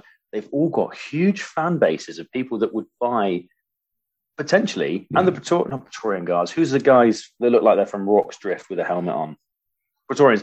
yeah You've got Praetorians, guys yeah. that would potentially replace large Yeah. aspects of their collection of their lead models with plastic ones because they look freaking ace. Is it worth it monetarily because Games Workshop Yeah, is a company? Uh, Probably not. Um, especially when they're not selling Primaris or they can't make enough of them to sell them. But I think it's definitely worthwhile when they re- release a guard codex. Give me a box set for every single regiment that's in there. Give me my Rough Riders back. Yeah Give me my Tallarn. Give me my Valhalla Ice Warriors because yeah yeah I want guys in massive thick coats with flamers, just just freaking because. I'm reading, um, rereading Ciaphas Cain again at the moment. So he spends a lot of time with Valhallans, and I, yeah, I love him. I just love him. It's just where he just wears ever increasing amounts of coats as it gets cold. Brilliant. Um, and uh, and they don't care. So yeah, it's good. um, I feel we should move into Age of Sigmar because mainly because I'm keen to then get to the community and chat to you guys um, more about uh, the the uh, the stuff you're here to talk about, which is cool. Um, so let's whiz through to um, the Mortal Realms, have a quick natter there, and then we'll we'll ping on through to the community.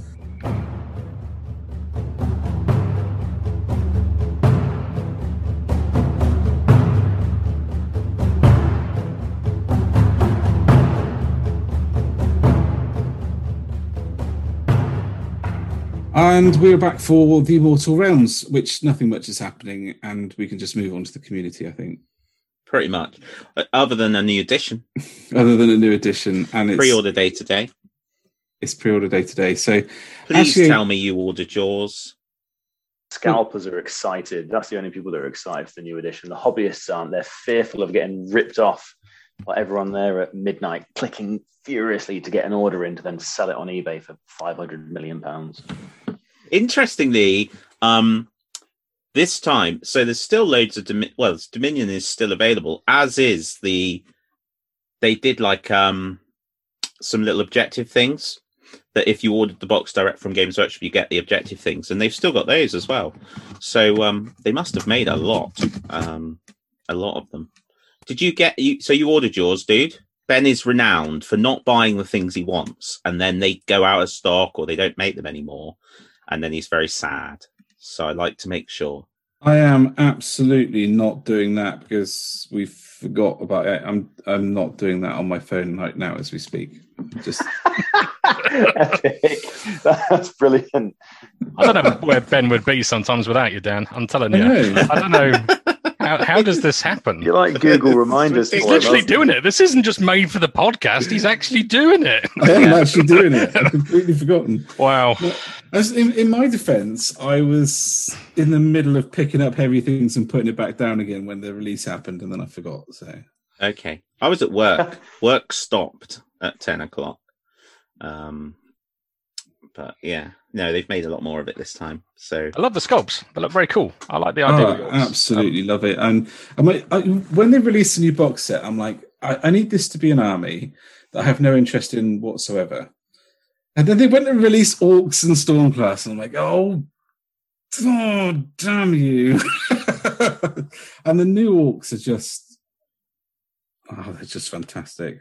Absolutely Age of Sigmar fantastic. orcs have been modelled far superior, superiorly, far better. We'll go with the word better. Far better Yeah. than 40k orcs since since their uh, in, in inception in Age of Sigmar. They've looked ace. That nutter riding that lizard dragon thing with scales, wicked. The guy banging the drums, love him. Absolutely Yeah. love them all. Um, I think it was. I think it was the moment I realised that Age of Sigmar was because I, I I was out of the hobby at the time and I hadn't really and and then I went into Games Workshop and someone was playing with an Iron Jaw army and I just was like, oh my god, that is incredible. That war boss is like the size of a dreadnought. it's, it's just amazing. you need to drop that axe, mate, and pick up a shooter. Come Yes. over to 40k, mate. Let's go. Come on, And, uh, boys. And then the new ones is, I was a bit upset when they got rid of the, the old orc range. I suppose I should have just trusted them because this new orc range is is brilliant. It's the opposite end of the Iron Jaws. It's a completely different army. It will fit within the Great Green Wire, so I'm sure you'll be able to sort of incorporate it into an orc clan thing going on. Uh, they the sculpts look brilliant.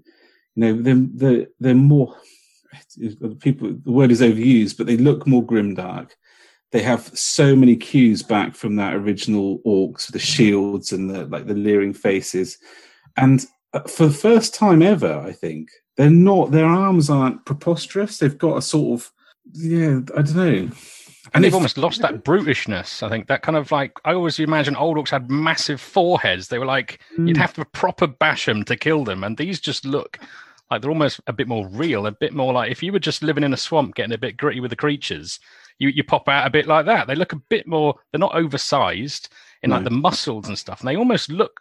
I'd say like art, art like. If you saw someone sketch something and put it into a model form, it looks like that. You look at something grandiose like a space marine, it's very in your face and bold. Well, But when you see the new orcs, I think they look really stunning. I'm looking forward to painting some. they're more Mork than Gork, I think. oh, good. There's Bobby pushing for business. I'm really looking forward to painting some. I'm a busy man. I've got no room. Don't worry. I'm not here to push my services. I'm fully booked. Don't worry. But I just saw um Coat and Paint did a nice shield painting thing recently. Henry Henry was doing some painting, and I just got to look close up at the shields, and he applied some nice uh, oil washes. Did a little bit of like uh, effects with sponge and dabbing, and they look really cool. I like the detail on them. So you, I think you could quite happily have that in 40k as well. You could you could mix some of the parts in nicely. Mm. But uh, I gave it a definite thumbs up, and I don't even play it, but I was like, that would be lovely to collect. I, I really like the fact that they're in in Age of Sigmar now. You have Gork and you have Mork. You have the cunning and you have the brutal. I mean, there is nothing more brutal than an iron iron jaw.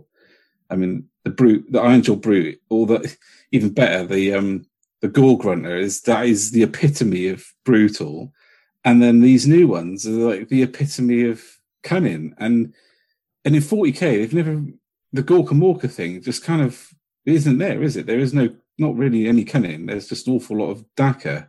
Um, and I want to, I'd love to see a, like a more cunning and brutal thing to, to that too. But I mean, the, orcs are one part of it. The, the, the new, the new Stormcast that is is Sandra the, the um In Oh, dress the angel. in Dresster. Oh my Good days! lord, what is going on there? That's that's mind blowingly good. I say. She Really might be one of my favourite ever fantasy models. Period. To Hmm. be perfectly honest, I, I don't. I don't think I'd be underestimating, understating that. I just think she's she's epic, and the artwork of her on the front cover of the book, looking like a like a order comet coming from like up high. I was like, I'm sorry, you're dead now. And from playing. It's just it, that sold it to me.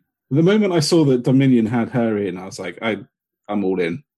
Doesn't matter what else is in there. I'm all in. she's um, she's quite a dodgy individual, really. She um, she goes around hunting things and then just walks into Sigmar's throne room, drops the skulls at his feet, and then walks off again. Like just to show she's badass. she's a busy girl. She got stuff to do. That's how it is. Yeah, I well, got that- time for chit chat. Have these. I'm off. Yeah, she's not on a separate sprue either. She's on with some um, other bits and bobs. So probably get a similar thing that we got with Indomitus, where like all the characters I think came out, didn't they, in the box or something Mhm. with her. Very exciting. And it, it, as well, you know, you'd think that that was enough Age of Sigmar. You've also had things like Lord Kroak, um, and we haven't even talked about um, the the the new um, Destruction God uh, was Krath.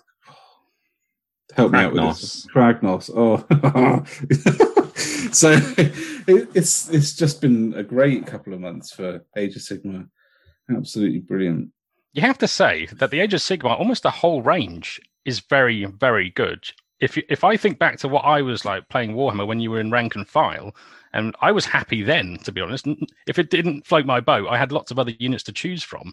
I think now, when you see a whole army of it, and because they're on round bases and separate, you get to see the detail a bit more as well. Mm, yeah. Do you know what I mean? You, can, you don't even need many models, and you just look at it and go, "This is pretty much just like medieval 40k." 40k allows you to see all around the models and it, like, almost suck up all the sculpture and all the rest of it. And I think now they've got that with Age of Sigmar. There's plenty of models in Age of Sigmar that I actually prefer than I do for what what's similar in 40k. It's not over the top sometimes. Obviously, some stuff's mental, but um, I really really enjoy what they do with Age of Sigmar. I think it's something that a lot of people enjoy painting. I don't think there's a weak range left in it, apart from maybe the cities of Sigmar. I think it's still like crutching on some old good models, but um, it's still got the shoeless bloody Empire troops, which just I can't I can't even you know. So as soon as we get rid of the shoeless Empire troops, we I think that's it. The Age of Sigmar range will be complete. And bring back, bring back Bretonnia. Yeah, Wow.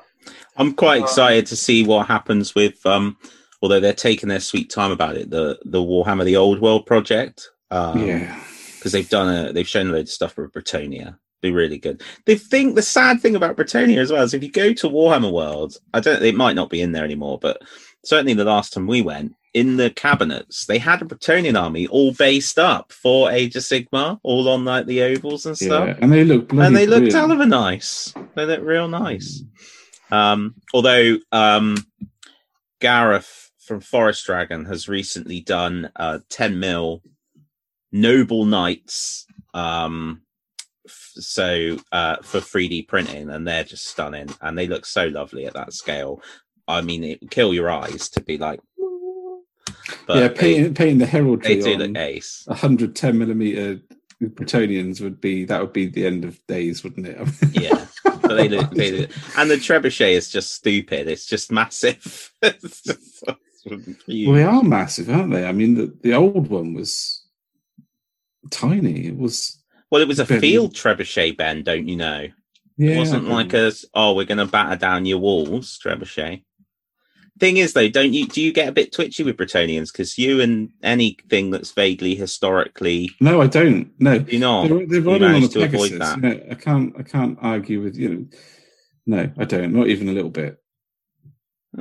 very It's, impressed. it is um the thing I the thing that I always find frustrating about the only thing I find frustrating about things in, in, in wargaming is is the is the daft practicality stuff like like shoeless infantry is just I just can't you can't expect troops to march up and down the empire without shoes. It's not going to happen. It's not. It's just not going to happen. So no. Dude, they just were marching through mud and they got stuck. Yeah. Mm-hmm. Yeah. Not a four-year-old kid at, kid at the beach, are they? They're not going to just go, "Oh, I left my boot behind." Don't worry about it. I, I, they might do if an orc's trying to like pummel them with, with his really blocky, solid forehead we were discussing. And like the little tiny shields of the Empire guys just irate me as well. Like they're facing off against Chaos Warriors that are the size of like Eddie Hall, they've got this like little Have this dinner plate, fend him uh, off. and it's like it's barely bigger than their hand, and you're like, what are you going to do with it? I mean, it's the, oh, I'm going to block that. No, you're not. Just sort on the side. It's like there's no point in them existing. For me, the Empire should have been like the big ranks of halberdiers. You know, like the the, the guys who could actually deal damage and and and pikemen, pike you know, pike and spearmen with big shields and forming big blocks of infantry to, to deal with chaos warriors, not like some shoeless cretin with a with a dinner plate. It's not. It just never made sense, and it never will do. And I'm sorry if I keep going on about it. I do feel your pain, but I think it's as well because they're humans, aren't they? When I did um, Warhammer, I always did an Empire army.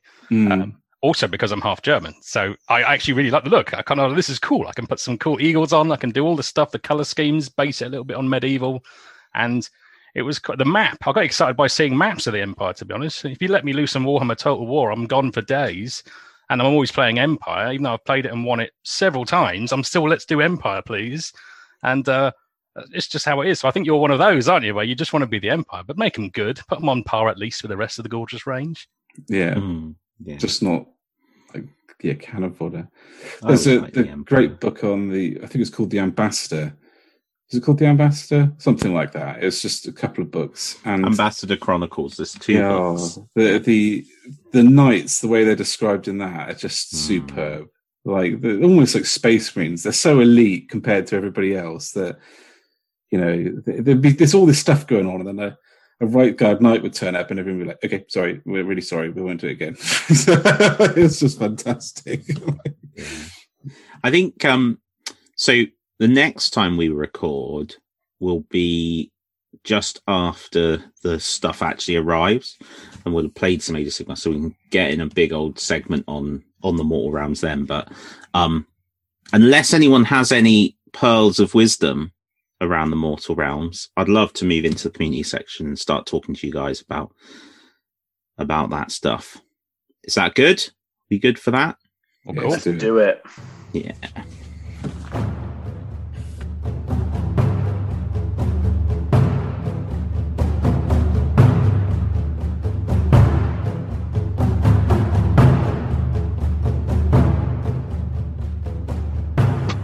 Hail, glorious Yeah. community. Sorry, Andy, I, I just hailed right over the top of you then. Don't worry about it, mate. It's your shit internet and your pixelated face. Don't worry Yeah. about it. Pixelated face, that's like I'd use that for Tinder to be honest. A pixelated face, much improved. Um Don't let your fair lady that bought you some juicy you say that, mate. She would just fucking deck you. bitch. I think Harry would know what Tinder was, to be fair. Um, but uh... so moving on quickly before I get myself in a significant amount of trouble. Um, hopefully you've realised by now that we're joined by Bobby and Andy. Um, and in this section, we just want to talk to them about the madness that they get up to. I think it's a great thing that you guys are doing. Um, Yeah. really, really do. And to be fair, whenever Ben talks to me about doing a painting project, I I never commit, do I? Or if I do, I just don't do it. So the very fact that I've done it or am doing it, it says a lot. And I, I just Ben and I have both been affected um in the past with mental health issues. Uh and I think it's just fantastic that you guys are doing what you're doing. So do you want to tell us a bit about it, Andy? Do you want to start? Yeah, I happily do. Um, I'm a massive ad- advocate of men's mental health, and I think it's important that men realise that they're not the only ones suffering. I've had PTSD. Uh, I've had depression and issues with, with with alcohol. Both you and Ben have admitted that you've had issues. I've only come across, and this is honestly hand on heart, three men that haven't had issues with uh, with mental health. And the more I suffered and the more I came out the other side, the better man for it. Um, I wanted to do something that helped people Yeah. because um, I'm going to do my best not to cry now. but it broke my heart all the time. I would read on Facebook of somebody killing themselves or um, a dad gone, son, father, friend. It's absolutely heartbreaking that we've got so many things killing killing us in this world. We don't have to be doing it ourselves. And for the sake of looking out for each other and talking and knowing that it's okay not to be okay, and the things you're going through, your mates go through as well. They do. It's a fact. And if you can talk about that and you can open up, open up and identify, and even if you have to press somebody to talk to you about it, because it isn't easy to to open up about your feelings, especially to someone you don't think you can talk to.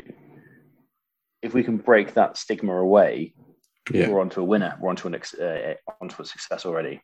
And I can't run marathons. I've got little short legs. I'm not massively fit enough to do a triathlon or anything that want people want to donate money to. All I can do is, is hobby and war game the shit out of anything. And so I came up with 40 hours of 40k.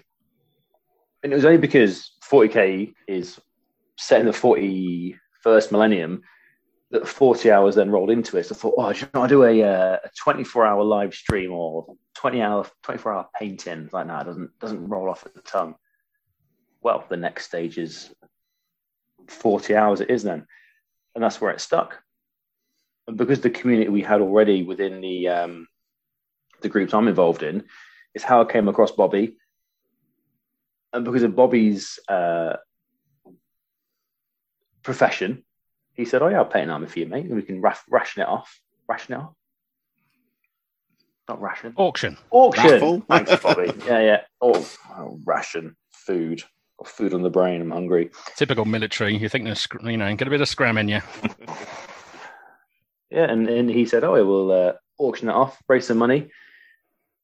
And then the issue then came: what charity do I do it for?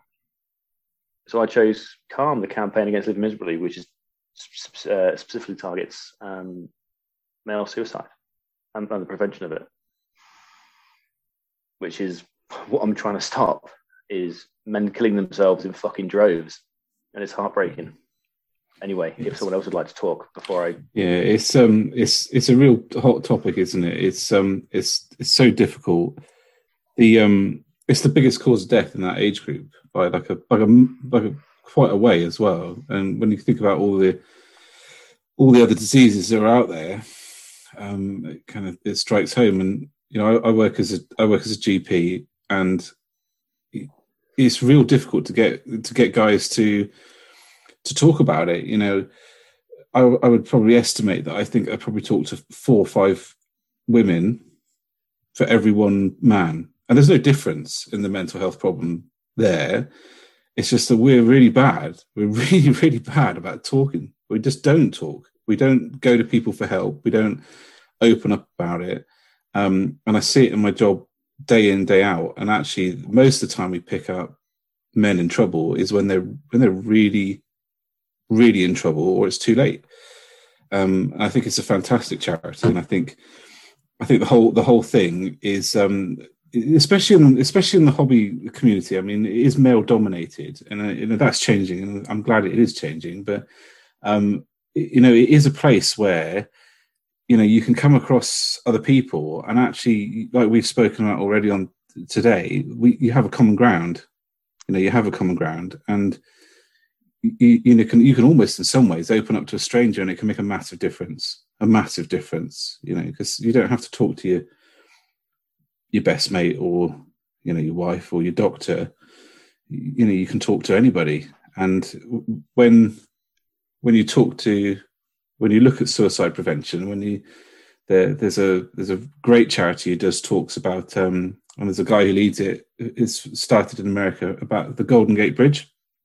And um when they talk to people who have survived if you can believe it um jumping off the golden gate bridge and um, and without a, without an exception, all of them say that immediately as soon as it happened, they regretted it.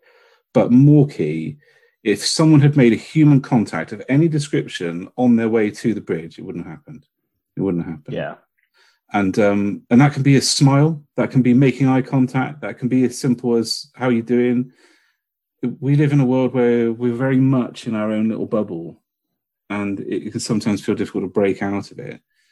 Um, I think one of the Yeah. big issues we've got, certainly in the UK, is uh, when I first started talking to you, Ben, and I've not spoken to you to before this, you asked, "You're right, mate. How's it going?" And I went, "Yeah, not bad," or "I'm all right." And that was it. Well, that that was it. That, that that's the Mm. the first in you've got to talking to another man is, "You're right, mate. How's it going?" Do you actually? It's fucking shit. Yeah. Instantly, I, I I know quite a lot of people. I don't know anyone that would go, not interested. They Yeah. always exactly. go, "Whoa, Yeah. what, what's the matter? Talk to me about it." Yeah. You can try and work through it. It can be potentially be trivial. It can be freaking serious, but Mm. you need to know that people care. Yeah. And if you think to yourself as you're sat there now, now, I think I'm going to kill myself, who would care? Well, if someone's going to attend your funeral, mate, someone's someone cares, so give them a call. Yeah. Yeah. It's heartbreaking.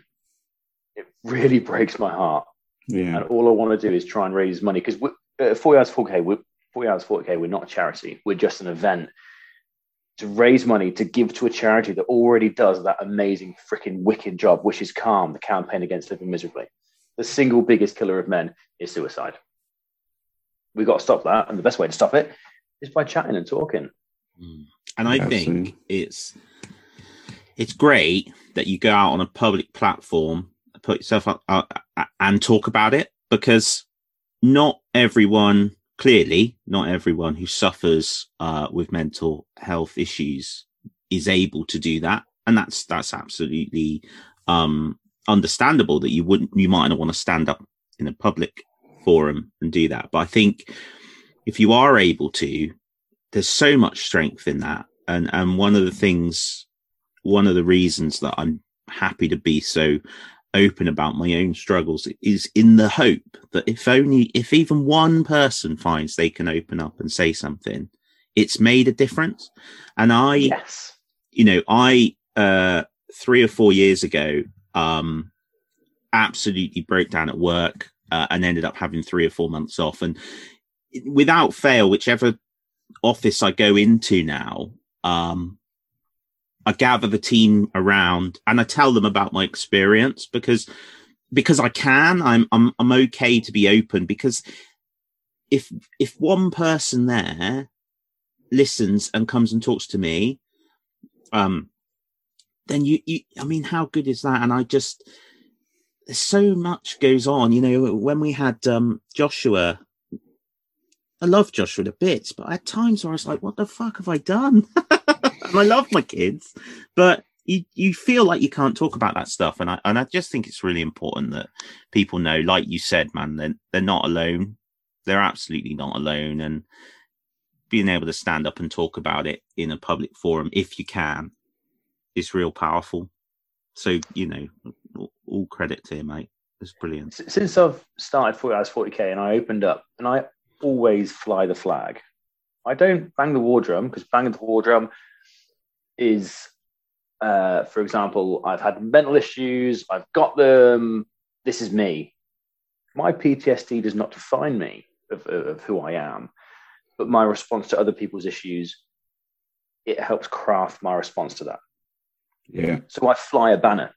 I'm not shouting about it, but if you ask, I've had PTSD, that's fine. And I've had my own issues, and I will listen to yours and I'll help you any fucking way I can. Mm. Because if I can sit there and, and, and listen to you, and it's a wonderful thing to be listened to, it's a beautiful thing to be listened to. And even if you have the ability to understand a little bit what's going somebody's going through, it's beautiful to see the relief on somebody's face when they finally get to talk to somebody. I've had it at tournaments when they go, "Oh, you're Rue, you're Andy, you do the forty hours, forty k." Yeah, yeah, the, the, the mental health thing. The next sentence out of their, their mouth is, "I've had this issue." 15, 20 minutes later, we're still chatting, and it's beautiful. Yeah. And you can see the relief on their face because they get to talk to somebody about it, and they know that it's it's not a bad thing. Now I'll sit mm. there with a banner all day on a high street. I've got mental health issues, and we want to come and have a chat, and you can know that it's that it's the norm.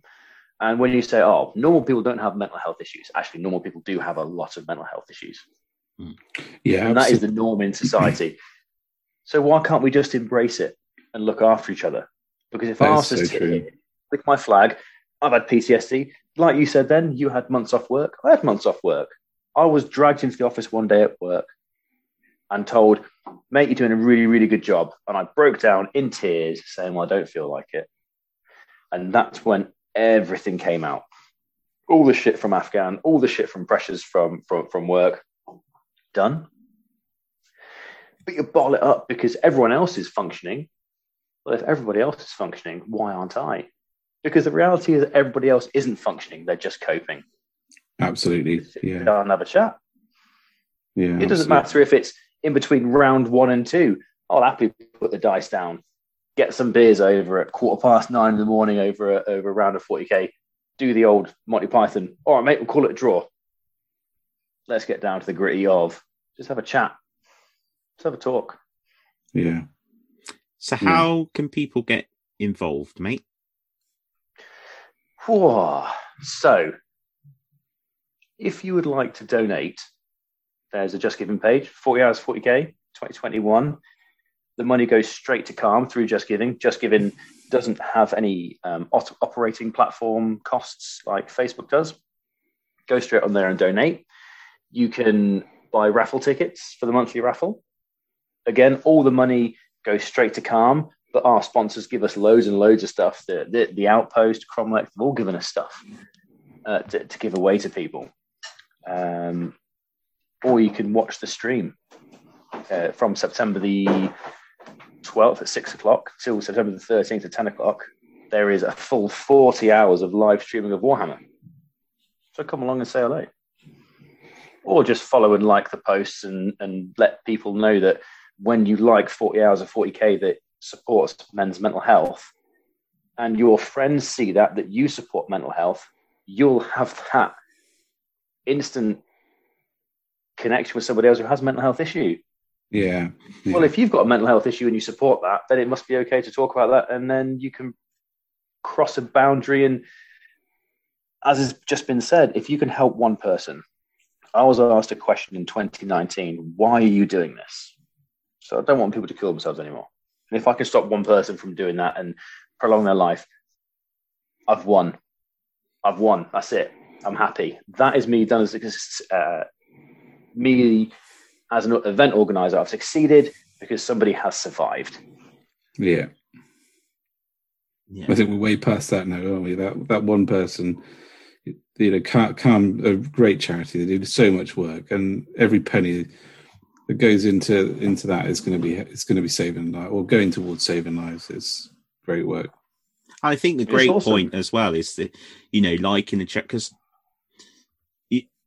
not everybody has got money to give, but that doesn't mean that they haven't got something to give. Just like you said, like liking and sharing and showing that they Um, get it their own banner. and they, yeah, and they recognize it and stuff. You know, it's yeah, it's great. I think I just think it's great. I think it's really cool.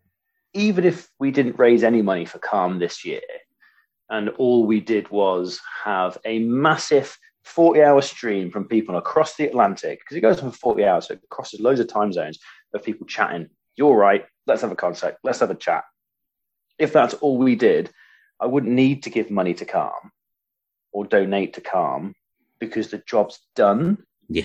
Everyone's talking and people are getting their problems sorted out out in the open so they don't have to bottle it up and have this massive mental breakdown and kill themselves, throw themselves at cars and trains and have kids crying in their bed at night because they haven't got a dad anymore.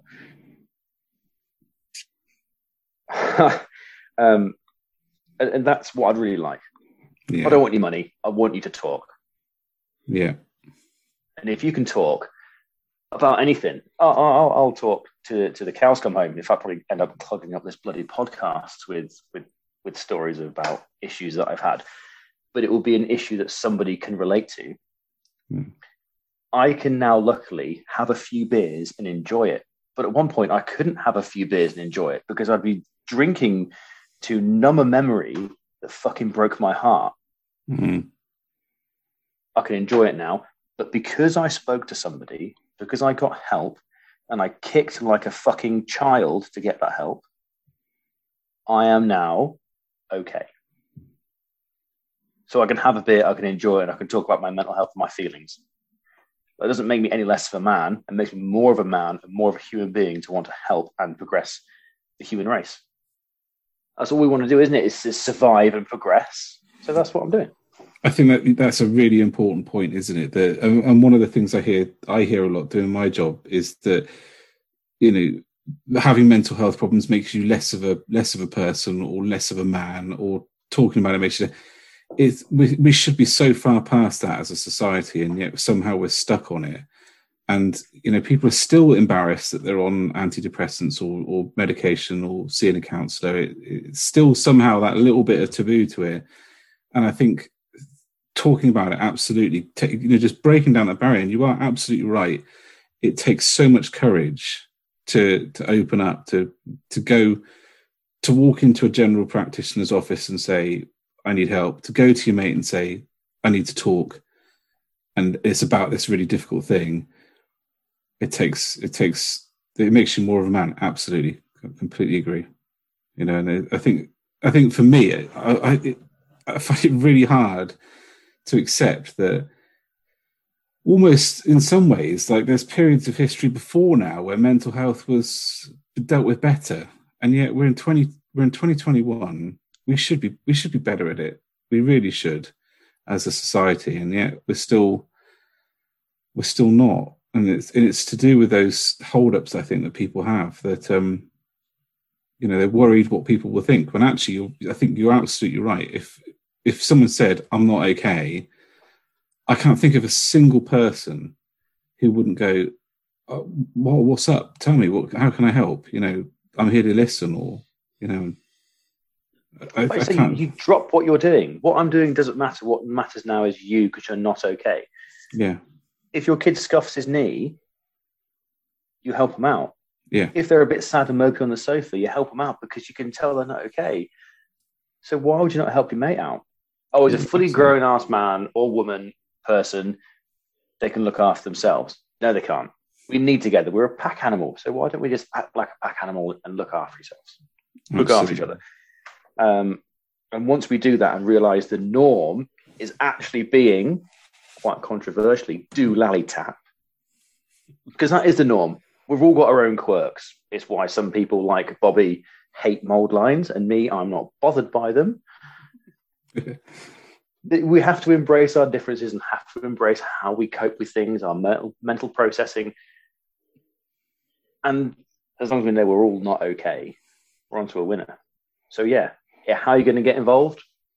Talk to your mate, ring him up. I've not heard from so and so in a while. I'll give him a ring. Hello, mate. Are you all right? I've not heard from in a while. And that could have can, can highlight any number of issues. Why is your mate not down the pub?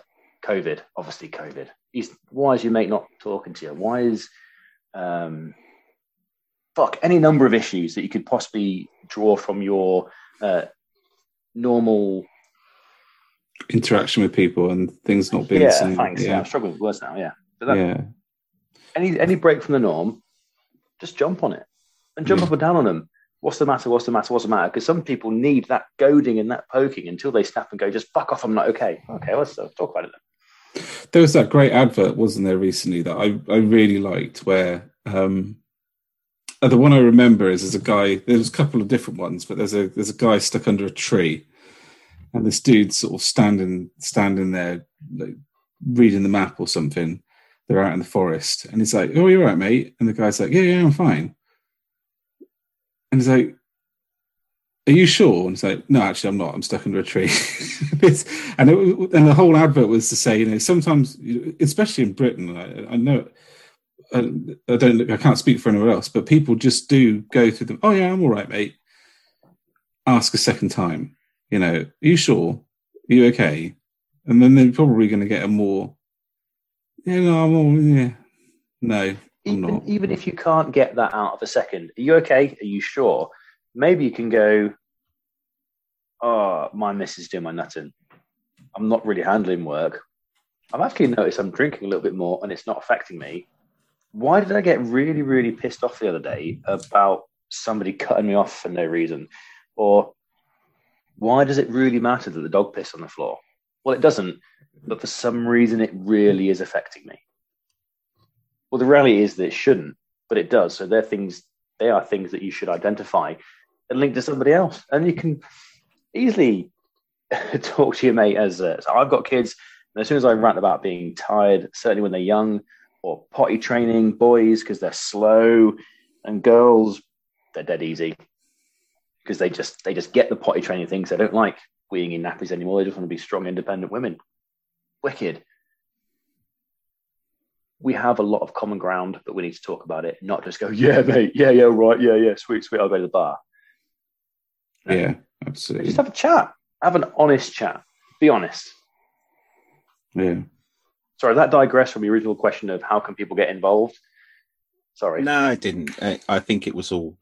Yeah, it was all. It's all exactly what you know the event is about, and and it's I think it's an important message, and it's one that we really wanted to support, and and it's why we asked you guys on because it it's it's really important to us, and it, you know it's really it's awesome to hear you speak so passionately about it, and we can see how you know how difficult it is at times for you to talk about it, and and I'm what I sort of suppose we can move on to now is I suppose the the kind of structure of the event. So I mean, forty hours of forty k is a is a it's a tournament event, isn't it? It's based at Uh, a location. No, so it's not a tournament event. It is me, Okay, uh, yeah, a few other of my mates uh, at Imps Gaming in Lincoln, who are our Yeah. wonderful hosts. I've got a big a big shout out to Imps Gaming because originally it was going to be in my kitchen.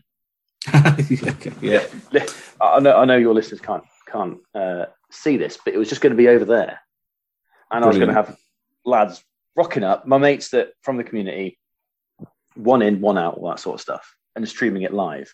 And Imps Gaming stood up and went, "Oh yeah, just have a gaming hall, mate. It's not a problem." What? Oh yeah, uh, uh, we, we we fully support what you do with, with mental health. Go for it. Wicked. So we've got um, four or five tables of um, idiots playing Warhammer for 40 hours. So the the one side of the table won't change. It will be me or a group of other idiots, and our opponents will change. It will just roll through, regardless of the uh, the outcome. We play whatever army they want to play. They can play it, match play, narrative play, whatever. But one of the tables, the table I play on, is fully streamed live on Twitch, um, and that's how it goes. Our lovely Bobby Clark from Red Eagle Studios and his band of merry painters is painting a Necron army for us this year, uh, and he's going to be down there, fingers crossed, COVID allowing, to give some free painting lessons. I say free. If you donate some money to Calm, Bobby will give you the time of day to uh, give you some painting lessons and whatever you want. And there's also uh, my my fair lady, my missus. She's a, a counsellor. She's down there as well, giving the first steps to help for people that want to come down. And when you finally open up the door to, okay, I'm not okay, she's on hand to sit down and go, okay, how can we deal with this? How can we compress and compress and, uh, and Mm. push forward? Yeah. So it's not a tournament style. It's like a, a round robin, if you like. One unlucky soul goes, oh, I'll, I'll give you a three-hour game if you like, match play sort of three-hour game, and he goes from me, say uh, six to nine in the evening. That's nice. He'll then go for the next guy for nine till twelve, and before you know it, he's done four tables. It's been twelve hours of gaming, and he's a bit he's a bit sad, bless him. That's what happens. I don't know if I could physically manage 40 hours of gaming. I struggle after like a three round tournament. I'm done. and that's where it came from. I Mm. I did question. I've done a, quite a few two day events, and after round four on the Sunday, I just want to pack my models away and move on to something like bolt action that looks fun. So I thought- exactly. So I thought, what would no single person like to do, but they can get behind? Actually, I, I wouldn't want to do that for 40 hours solid. That is me starting at six in the morning, the first dice rolls, and the dice do not stop rolling until 10 o'clock on the Sunday. So you get to stop for food? No. No, you just eat as you go. Oh, I, I eat as I go, and I've got to eat because I'm, I'm really a quite a sulky human being if I don't eat. Um, I do allow myself toilet breaks, Yeah, course. it just yeah. means my opponent can then go, oh, let's let's get get rid of that riptide, smack it off the board and smash it over the floor, um, or he can he can turn some of my wound counters around and things like that. But yeah, I, I, I try not to have a single break. 'cause if somebody's going to donate money to calm and I've said I'm going to play Warhammer for a solid 40 hours, that's, that's what I'm going to do. Even if it's a case Yeah. of, okay, it's three o'clock in the morning on Saturday, I've got my ass kicked by the halfway through uh, battle round two. Okay, let's reset and, and start again. And this time you have first turn or I'll have first turn. Awesome. Do you start to hallucinate dice rolls and stuff by like Sunday midday? No, I completely forget I've got units and rules as well. Um, that riptide, where did that come from? Where's that? No, I think it was was it last year. I was playing a guy, and I had he said I want a matched play competitive list test. It's like okay, no worries, come come down and play, not a problem. So I bought my three Riptide marker drone swarm with my devilfish flying everywhere, and I forgot my shooting phase. As a Tau player, I forgot my shooting phase. He was like this, yeah, boy, rubbing his arms together. It's like, yeah, yeah, no, I've got, I've got no assault. Obviously, on Tau, and we just carried on. Yeah, it was good fun. I, I forget the shooting phase when I'm sort of well rested, just had a food, you know, go straight in. In fact, I'm pretty sure I forgot the shooting phase on one of the first turns when we streamed on Warhammer Community. Actually, just Brilliant. bypass that bit. Yeah, it's great stuff. I will now. I appreciate it's your your stream, guys, but I will No, push it over to Bobby because if it wasn't for Bobby, we wouldn't have raised half the amount of money that we've done because of the efforts and the time that that man has put in. He's raised thousands, absolutely thousands. The first year he raised two thousand pounds. The next year he raised another two thousand pounds just because of his efforts of painting and building an army that he just gave over. And this year he's gone above and beyond by recruiting guys from Australia, Canada, America, Italy, Germany to build and paint Necron armies. Man alive. I don't know how he's done it, but he has. So I'm just not even going to question it because that's just what Bobby does. And I'm going to hand over to Bobby now to, to explain the wizardry that he does because he's epic. Because without him, 40 hours of 40k will just be some idiot in his kitchen trying to raise money for men's mental health. But he really has pushed it out with his massive following on Instagram and his his link with his clients, especially to really push his skill and push 40 hours 40k. Go on, Bobby. You've been quiet for too long now, mate. Go. Cheers, Andy. Um, it's quite interesting how it all started as well because I I didn't actually know Andy as well. I knew uh, someone else in his group in the military that was doing stuff, and I, I basically painted a two thousand point salamander army. I kind of just said, "Do you want this? And do something with it." And that was year one, and that was when he said he, he sold it. We we did an auction; it went for two thousand pound, and I was like, "I've helped someone and done something cool." And then Andy said, uh, "How about next year? Anything happening? Do you reckon? Are you up for it?" Kind of, we had a bit of a chit chat, and that was, uh, I was like, "Yeah, I can't say no to that, can I?" So I, I did another army after that, but this time it was a bit different. In that people were offering stuff, so they were saying, "Do you want a tank? I've got some men." Because the first time it was I financed it; it was my army I had, so I financed the army in the time. And the second time it got a bit better; people were helping. Um, and I found it very odd because I didn't know any of them to start with. It was weirdos online saying, Do you want 10 intercessors? How about you want a fat tank? And I was like, All right. and I noticed that people were starting to help because they saw it the year before. They were messaging me directly about mental health issues that they were suffering from. And uh, I suddenly realized that I had a, I was able to get more of a, a group doing it as opposed to me just doing it on my own. I still painted it 99% of it on my own. I did have two helpers, uh, Benji and Matt, who painted a couple of characters. And I was like, this is amazing. Two guys just volunteered a whole day of their life to paint some models for me to add to the army. This is wicked.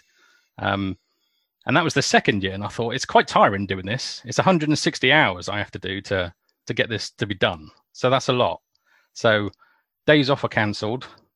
You know, the missus wants to go out one day. Well, I can only do four hours because I'm busy for charity. And she totally supports it. Um, but for this year, I was like, I can't do that much again. It's starting to affect me now. So I was like, what could I do? So I decided to approach a few friends.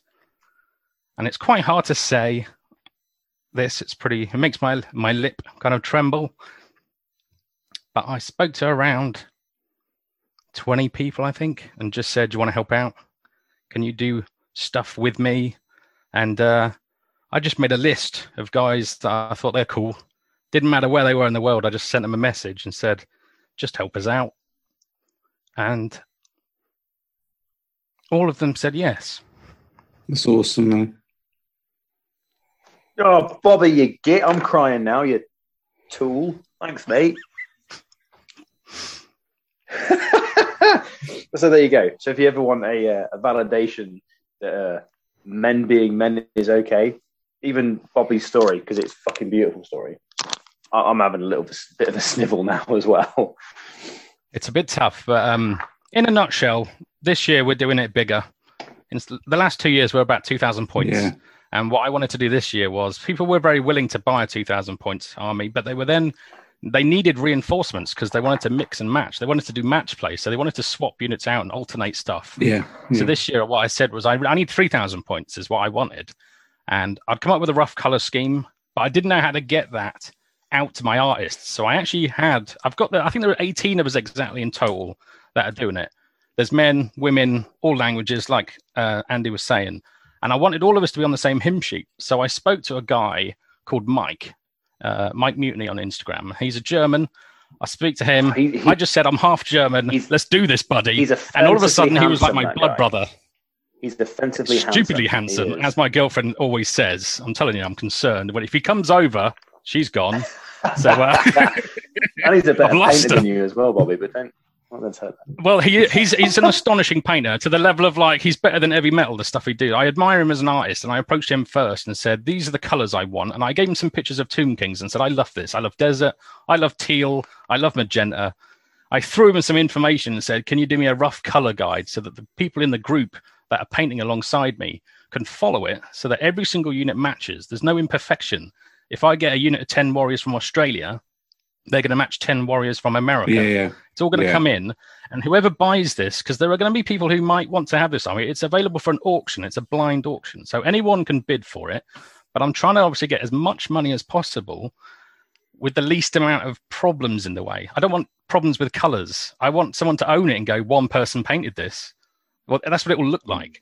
But the thing is, they're all skilled artists. And, I, and what Mike then did is he actually made a 16 page computerized color guide and I won't mess around with words. He's done everything a color chart, stages one by one. It's an actual tutorial that would be on Warhammer TV. It's it's everything. I only asked for a basic guide and he came back with this. And I was like, Jesus, Mike, this is intense. And he had it ready before the other guys even knew what they were painting. So when they were like, oh, what do you need me to do? I was divvying out who wants to do what. I had a list. There was a, a professional tournament group in Canada called BC Battle Brothers, who I know and they they made me a competitive list. And i said i want this to crush people. I want people to be crying after their game. But i also want it with like sub units in case someone wants to play a fluffy game. I want it so that anyone who literally if there's someone out there who's got thousands of pounds because that's what i want to make for charity. It's not i don't want to it's not a hundred quid this. The last two armies were 2000 each. And this is now a bigger army. So i want someone who's sitting there who's thinking i want to have a really cool looking army that i can use in a tournament or i can play with my mates and I don't want anyone to go, it's okay painted. I want them to go, Jesus Christ, who painted that? And then I can then send them the list of all the artists and they'll be like, Jesus, why have they done that? And then you can tell them the story, why we've done it. It's so meaningful then. And it's around 3,000 points. As an example, we've got all four C'tans in there. They're all in. Um, I've had no issues sourcing models. A lot of these artists themselves have bought the model out of their own money, as well as painting it in their own time and also, none of them have asked for postage. I've offered out my own pocket and said, I'll give you a hand because coming from Australia isn't cheap, no. and nor is it from Canada. And a lot of them are time bound. They've got full time jobs, they've got families as well, and they also suffer some of these people. So, for all that to come together, it's very hard. And I've had to then organize this team, and also I'm painting for it still as well. It's not like I've hung up my brush. I'm trying to lead the way by making sure some of them that are suffering, I've had to help them recently um, and some of it's very serious what they've been struggling with, mm. as well as managing this team. And I've I've tried to do it so that Andy hasn't got to worry about the painting side. I'll shoulder that burden almost and make that happen. And what it means is we're going to get over 3,000 points of Necrons, loads of units that you can sub in and out. You've got more warriors than you can shake a stick at. So if you want loads, we've got 40 as an example. Um, And you had like Barry on recently, Barry Watkins. Yeah. You had on your Absolute show. Um, he's a legend because I gave him a metal deceiver and said, "Make that look good," and he said, "All right, I'll just like totally resculpt the face, the muscles, and make my own bit of cloth to go around him. Is that all right?" And I was like, "I want your babies, buddy. What the hell? That's amazing." So So much left. and he did it in no is there? time. There's nothing. There's nothing left of the original Deceiver. It's it's stunning though, isn't it? And all it was was one little chat with him and said, "Do you want to help out?" I leave them alone. They're busy people. They don't want me pestering them every day, saying how things are. I just said I need it by this time if possible. Let me know if you need a hand. Talk to me about not just painting, but anything that's on your mind, and I will try and help Hmm. or find something for you if I can't help. And uh, I've already had half the army is already here, so I've already got on shelves above me. I've got boxes of fully painted units. All they require is the bases, which are we've even got another guy, just happens to be German, just because he's nice and efficient. But he actually tested the bases, sculpted the bases, and to find out if it could work. So he did loads of variations in his spare time, and he sent them to me with a video on how to make it, and then all the examples and all the materials I need to make it happen. And I was like, Amazing. oh my god, this is amazing. So all the bases are going to be universal. You're going to have a custom army.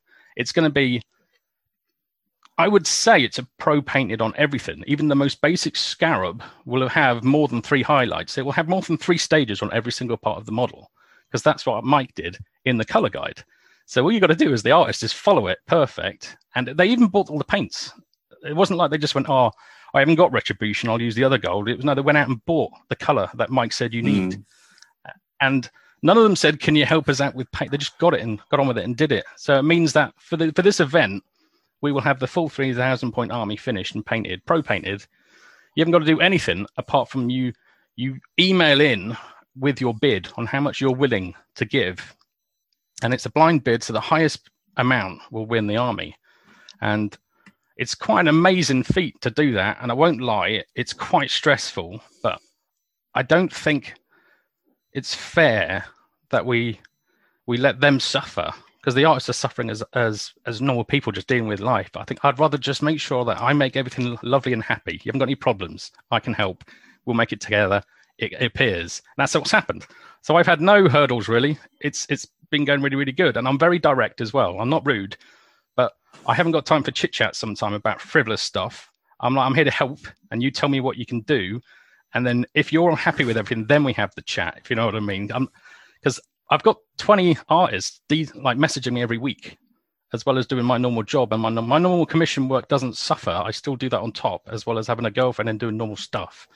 So they've all helped. And the added advantage, if COVID allows, is several of these artists are getting on a plane and flying over to the event. So it's not just them sending a model and going, there you go, that's me done, shake my hands. It's them going, I'm going to buy a flight and I'm going to come over. And I'm going to, there's there's guys like Broadsword Wargaming you might have known Hmm. on YouTube. Um, they're going to be coming over and actually filming on the day and they're going to be doing stuff. And there are other people that I can't say some of the names because some of them are still maybes, but some of the big boys are in there as well. But I've also, it doesn't matter who you are, just any of those artists coming over that have been involved is going to be amazing. And it's going to make a massive difference. And uh, I think it, it's when you see the people that got the armies for the last two years, uh, Reese and Colin, the ones that own the last two years' armies, they're coming down too. So they're actually bringing the last two years' worth of armies that I've painted, and they'll be on the battlefield. Nice. That's going to be awesome. And having all all of that happening at once, like I said, it's very hard for me to talk without whimpering a little bit here. but um, But that just shows you know how how how how much this all means to you, and that that's that's awesome. And you know that's one hell of an achievement to pull that together. I mean, it's not beat around the bush. Organizing two hobbyists is like herding cats. O- Organizing twenty and getting them all singing from the same song sheet is is phenomenal, mate. It's I think the big point I want to make as well is it's not for glory. None of these people are doing it to boost their channels, to boost their Instagram ratings. Um, they're doing it because they know it will make a difference, and they're doing it for the right reasons, as opposed to just doing it, you know, for the crafty reasons. Um, Mohawk Miniatures is going to be doing something secret. I can't say too much, but he's involved, and uh, he's going to be raising some more money as well. A lot of them are thinking outside the box and what they can do to spread the message. It's not all about money, like, like Andy was saying. It's about spreading the message of what you can do to help other people, Mm, yeah, and uh, they're all doing that too. And I think it's a great thing. It's awesome. is. It's awesome. I, I love that you guys have really shared your passion really clearly. Thank you. It's, it's That's all right. awesome.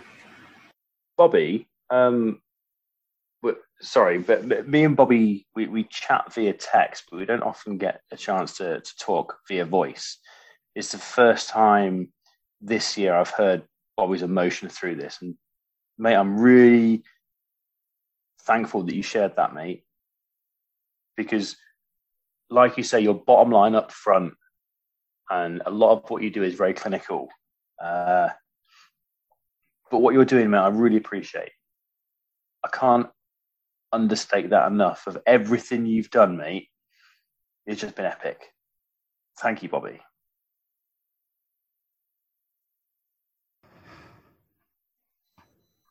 Oh, the screen's the screen's gone blurry, and someone's cutting onions again. Those onions out again, is it? That's what's happening. You know. Oh dear. All I want to say is the reason that um we're doing it is because Andrew is the Warhammer hero. Hmm. Yeah, what a pair of legends, frankly. You know, it's, it's it's difficult to sort of to talk after that because you know it's, that's just an amazing moment, and thank you guys for sharing it with us. Really, Not a problem at all. Happy to share it again and again, but I'm sure people will get bored of fully grown ass men crying about toy soldiers. But uh, I think the underlying message is important. You can be passionate about how people feel and how other men feel and how other people feel. And yeah, that's the important thing. yeah, While statistically it remains the biggest killer of men, suicide is, it's important that it's a, uh, a pan gender thing. Everybody is affected by mental health. And Yeah, everybody needs to absolutely. open up.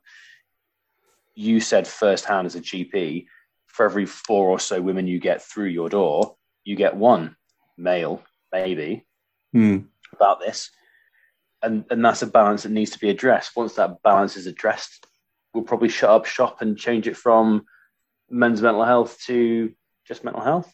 yeah, yeah, absolutely, absolutely.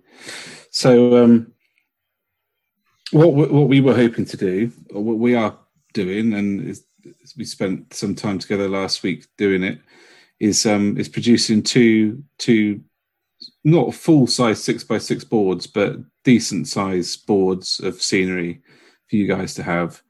Um, uh, hoping that it'll be there for you to use for the event. One of them's Age of Sigmar, one of them's 40k, um, and you can you can do with that, that whatever you want to do.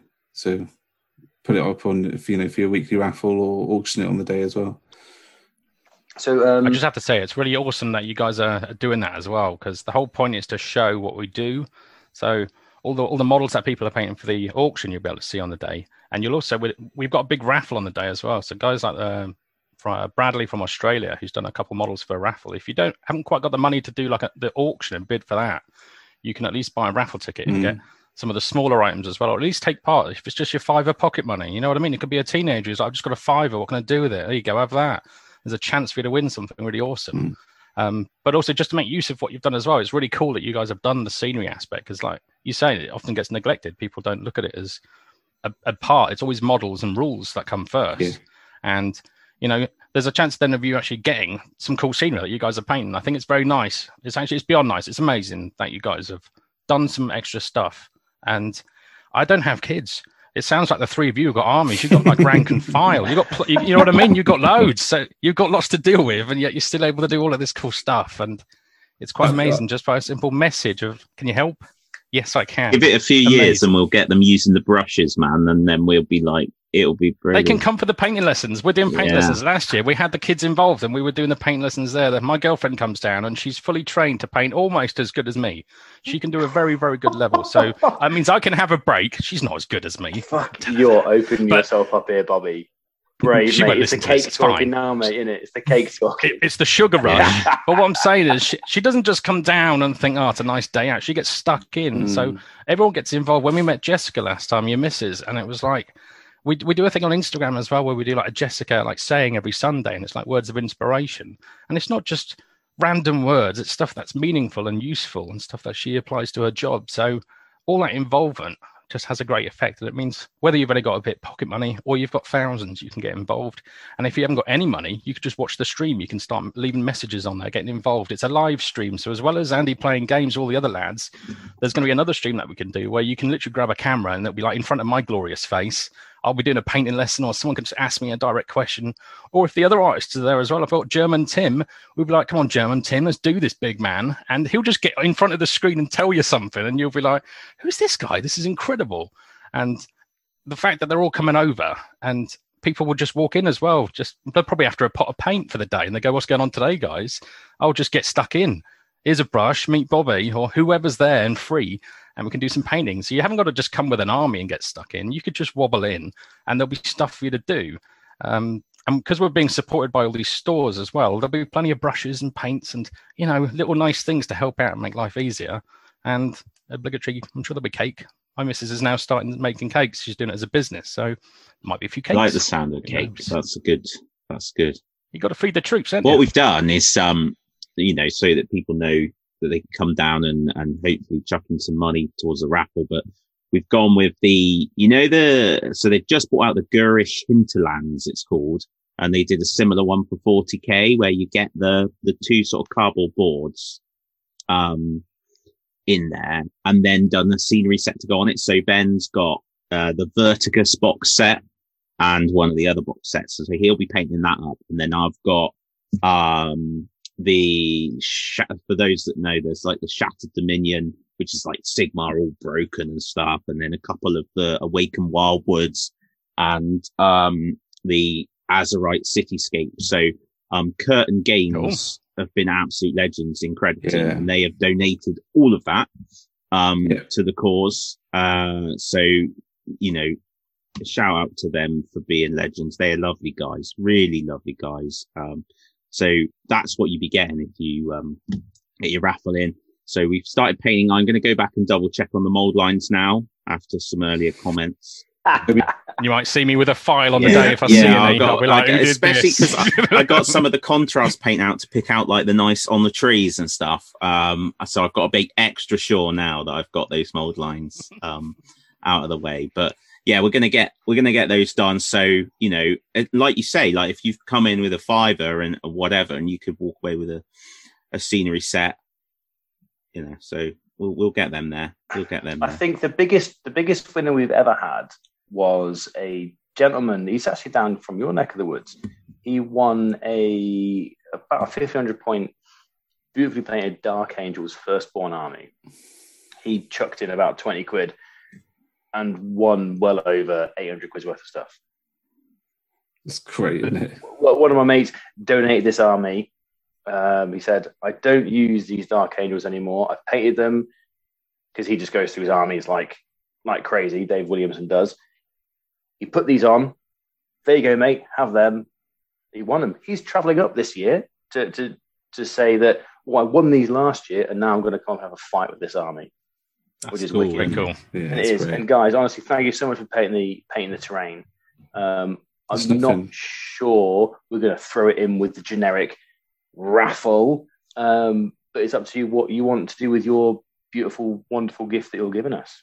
Well, you, we you can, do you do whatever you think is most appropriate, mate. We're just well, we're just beautiful. painting. It's lovely and generous of what you both are doing, and I really appreciate it. Thank you ever so much. Yes, you're welcome. Very, very welcome. It's awesome of you. Well, really Thank you for what you guys are doing for men's health. It's, it's just awesome.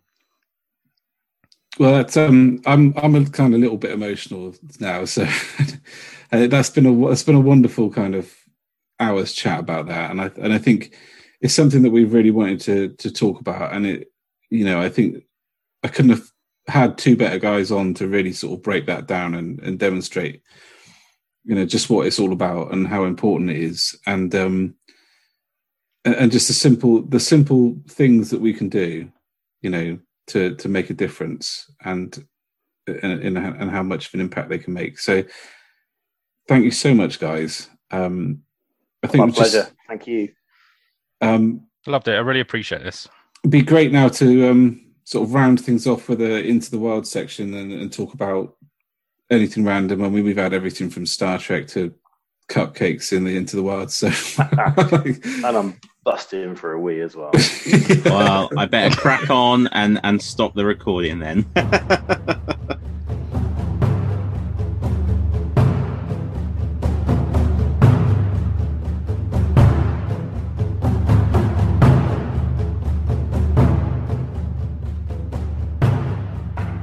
Hi guys, and welcome back to our last segment, which is Into the Wilds. And I, I, don't think we've ever come into Into the Wilds with no planning at all. But we we have nothing planned for this. It's just gonna we're just gonna see where things take us. So um, I suppose what I, we could lead out with is um, uh, we've alluded it to it earlier, but um, I've been subscribing to Loot Studios um, monthly release of models and um, and today or this week was the first time that uh, uh, that I've actually got the physical models in my hands, and uh, and they they've been pretty awesome actually. In fact, they're more than awesome. They're fantastic, absolutely fantastic. Do you guys do you guys know Loot Studios?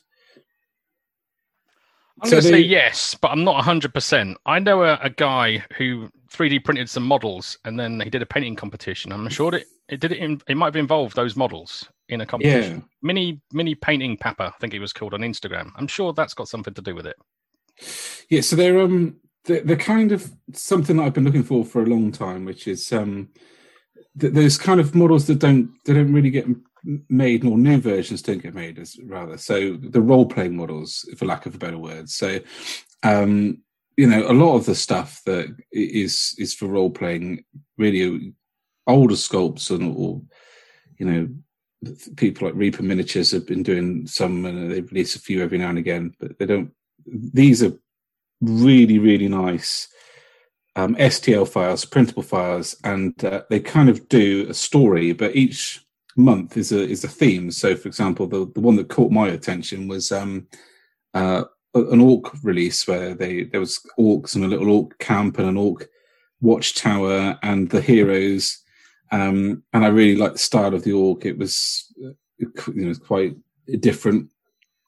Um, but there's been all sorts of characters in there. So for Christmas, they did a version of Santa Claus, which with a with a bearded axe and a a kind of war war uh, reindeer, and it just... wouldn't want him to come down the chimney. He'd no, you wouldn't come through the wall. down the chimney. I don't think um, it'd stop him. on that topic, have you have you guys watched the Love um, Love Death Robots on on uh, Netflix? No. There's a fantastic Christmas episode. So the little short episodes where it's, it's one of the three topics. So love, love, death, or robots, and and this one um, was about Father Christmas, and the two kids come running downstairs because it's Christmas Eve, and you know, like, oh, Father Christmas is here, and it's this it's this flipping horrific monster, like something out of like Pan's Labyrinth. It's just horrendous and it sort of scares him against the wall. And uh, and then sort of puts his hand on the little girl or comes in really close to the little girl and he sort of does this. And um and and then says just say she's Jane for sake of argument and and he goes Jane has been nice and then vomits up this present and uh and then goes to the little boy and like looks at him and then go oh um Tim has been good, and then vomits up this other present, and they're both sat there with like these presents covered in slime, like absolutely terrified. And this this monster runs up the chimney, and sort of Father Christmas is out the chimney, and they open the presents, and it's exactly what they wanted. And then the episode finishes with them in bed, and this little girl's like, "Timmy, what would have happened if we'd been naughty?" it just ends the episode there. And I was like, that's like the most, I need to show that to my kids because that's horrific and we'll give them nightmares for the rest of their lives. but it was great. It was a great little episode. But um, Leah Loot Studios, uh, this month was Cthulhu, although they haven't called it Cthulhu, it's clearly Cthulhu. And um, I've never seen models like it for Cthulhu. There's, there's everything. Um, uh, and it's so it kind of fills all those little gaps in where would I get the miniature for this, for example. Uh, they, a couple of months, months back, they did a, a, warrior monk, like a Shaolin monk, like in this really awesome Shaolin monk pose. And I was like, that's the best monk I've ever seen. And if I ever play a monk, that's the model I'm going to be using because it's just superb. And but with with all these things, you you buy these STLs and you're like, they show you the digital renders, don't they? And they look superb, and you think, oh, you know, how's that? How's that actually going to look when I get the model? They're they're banging. They're absolutely brilliant. Wow. So happy with them. So um, I have learned a lot about clearing the little supports off of a printed miniature. You know, and you, you flick the support, and this it's a bit like tearing toilet paper. You know, when you tear toilet paper and it somehow never tears along the bloody perforations, it always tears somewhere else. It's exactly like that with the support. There's no reason why the little tiny supports shouldn't just peel off, but somehow it takes off its face with it, and you're like, but but why did you just do that to me? like, so I've learned a lot cleaning them up. But yeah, Loot Studios. If you haven't if if you haven't had a look at them, it's worth a look because I'm really really really impressed with them. I'm happy to continue my subscription. Haven't done a bad month yet. so that's what I, I, I went for first go. Anyone else got anything exciting to talk about that they've come across in the hobby? I um yeah. Oh, sorry. Go on. Oh, no, go on. Um, carry cases. Ooh. There's a lot of carry cases. You got Kaiser Rushforth or KR multi cases, as they're called. You got all the guys that do the magnetic ones. And being a, a divorced father of three, my finances are somewhat uh, under tension. Let's call that as a, as a So I have to find w- ways to transport miniatures or store my projects. And the best way I've found to do it so far is baking trays, magnets, and then putting the storage boxes from B&M upside down.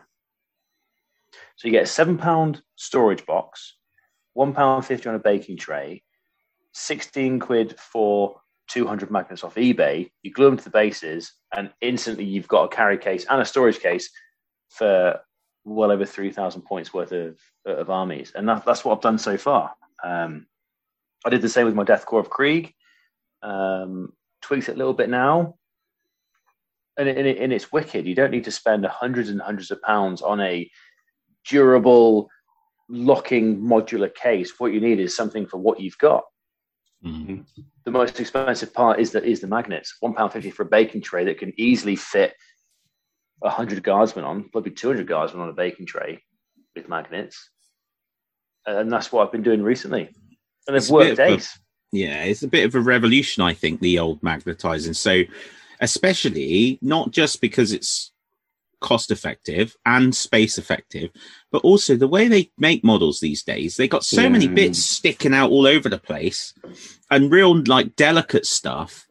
You put them in foam it's just gonna, and if it's Finecast, you haven't got a chance. If anything touches it, even air can like make Finecast bend. So, I think, I mean, um, I say I speak from experience. I, it's great hearing somebody else doing it because, yeah. No, you pulled your headphones. So, out. these oh, are this is how I store everything. So, this is just yeah. blood letters. This is the case of blood letter doom. So obviously no one can see this because this is a podcast, but essentially it's really useful box with um oh what's it called? Steel paper on the bottom. So similar thing, but it just works. So yeah. Good call. Yeah, it's great. The storage it works amazingly. I wouldn't, for example, take my four pound or I think it was six quid plastic box from B and M across the Atlantic for no. um, uh, the the Las Vegas Open, but sticking at the boot of your car, trudging up to Manchester for to Element Games, yeah, why not? Yeah, yeah absolutely. They, they, they, they, stack up wonderfully. They protect your models. Well, there's there's no harm, there's no foul there, and that's more money you can spend on paints and files and knives to remove mold lines, so Bobby and Kerry don't come hunting for you in the dark. yeah. Just on yeah, that as well, I found something really cool. Um, I don't know. It's, it's a little bit to do with magnets as well, but I've always had a problem actually getting the magnets in a hole. So making the hole for the magnet to sit in almost, like on arms. I've got a pin vise that I've used for decades, and I'd use that for everything and have done. I have no problems. But when I've got like I've done lots of magnetizing before, and sometimes you've got to drill like fifty holes. And I don't know what your hands are like at the end of that, but mine look like I've had a I don't know a bare knuckle fight almost. There's like it's like bruised, it's scuffed, it looks twice the size of the other hand. I'm like. Well, this is quite hard going here. I'm having to like put tissue paper on it. I'm, I don't know if I'm delicate like a peach, but I was like, I've had enough. So uh, I bought a Dremel and I got it for like about 40 quid. And I thought, let's try this out. And it sped up my magnetizing, I would say, no joke, 10 times quicker now. And I also do it for my pinning. So when I'm pinning feet and want rods and stuff in, uh, I've got it on a little like tool that kind of you just pull it like an arcade machine. So you just kind of pull a lever and it just drills in. And uh, I haven't killed myself with it. It's you can go to a super low uh, rev, so it doesn't melt the plastic as well.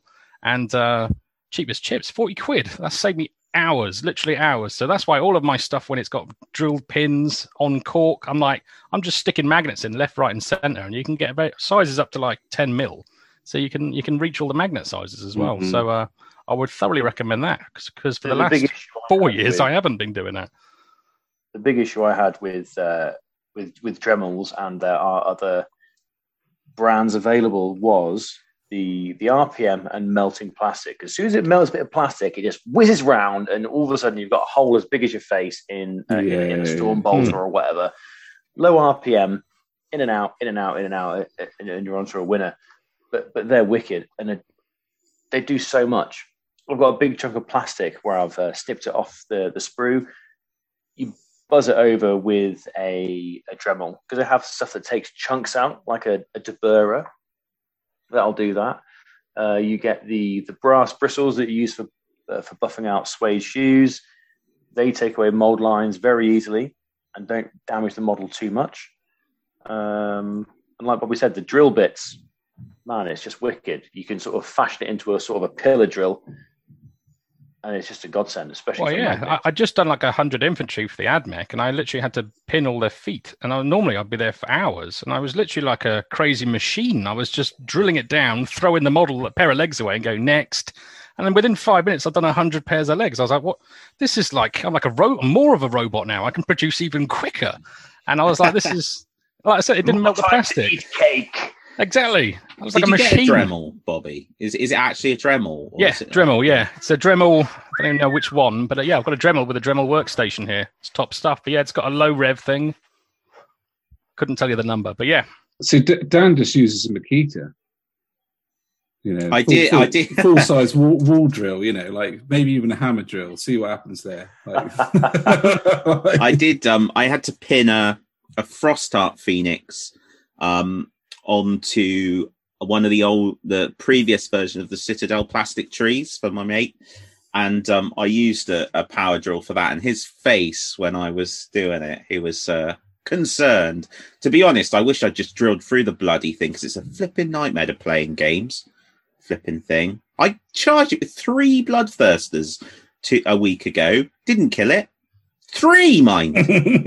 It was ridiculous. A Skarbrand and two others just couldn't. Oh, oh, I'm I'm so like I'd say I'm laid back about games, but when that man, when Dan Wasley rolls dice, rage, the rage starts coming. I just can't do I it. And he has the see it in this audacity. He has some.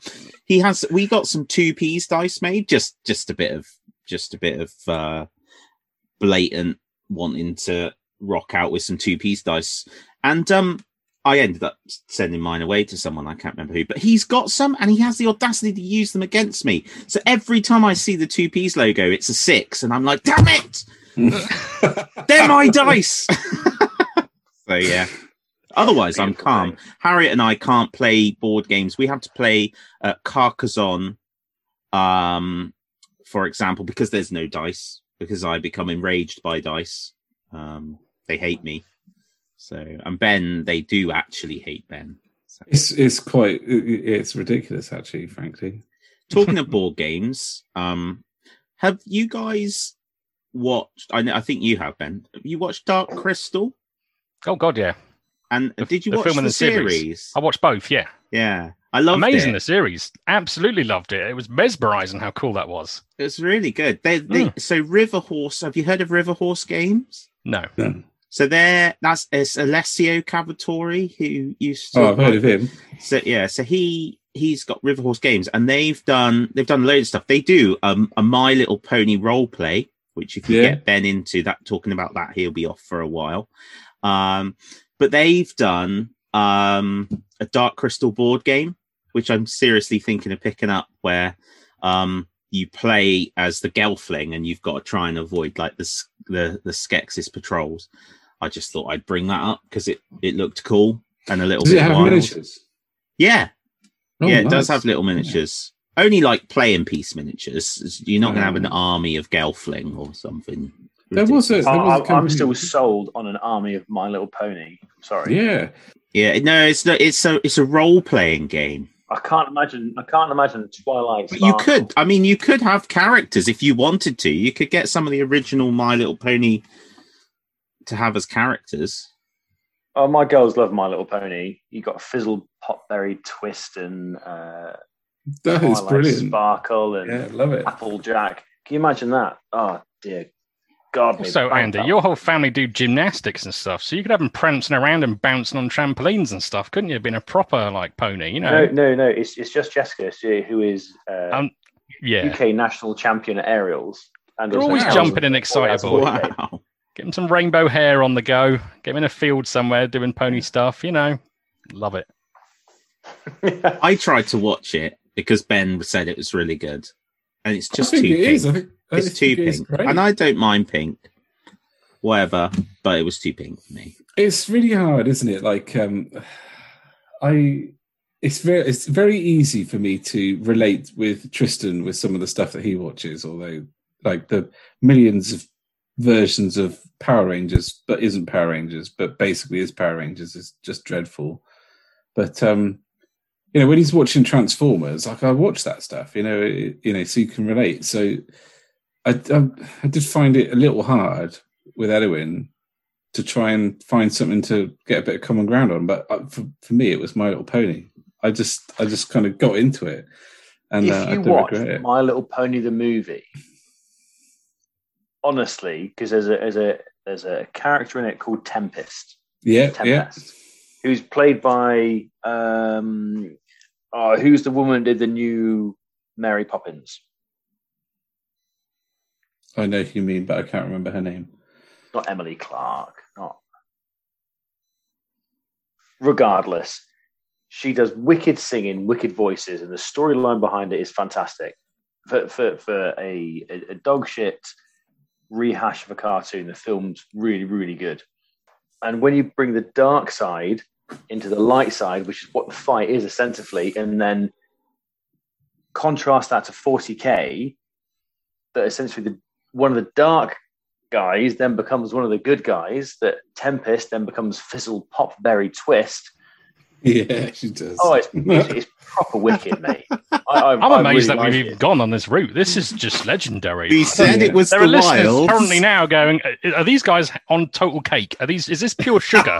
is this what's happening here?" Because I don't know. I'm even I'm stunned, and I've had cake. So I was. Uh, it was the film was the first thing I watched, and I thought I actually thought uh, you know as a, as a story for little little kids, it's it felt like a they felt they've done a lot of world building actually, and I um, did.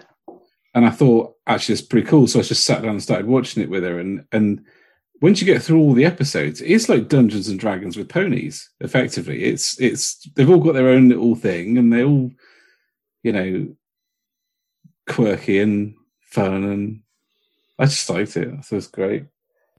Yeah, I, I I really enjoy it. I, I will sit there and go. If the girls say, "Oh, I want to watch a film," I'll try and steer them away from some. But like the um, uh, the Disney one, they did three films. Descendants, Descendants, and much rather go for um, My Little Pony. Mhm. It's only one film, but crikey, it's a it's a corker. Yeah, I love it. and I it's just got watched- it's got queuing as well. I mean, you can't you can't knock anything with queuing. I mean, No, you can't. Yeah, yeah. it's great, great. We're just on like Waffle Dog repeated, so I'm going to try and find something different. I think Waffle, Waffle the Wonder. Dog. currently, currently, I think we're on the 60th rerun of the Barbie movie, uh, the Barbie Princess movie. a Barbie movie. Oh my days! I can't. uh, I just can't. I mean, it was all right the first time, but now I just, I just,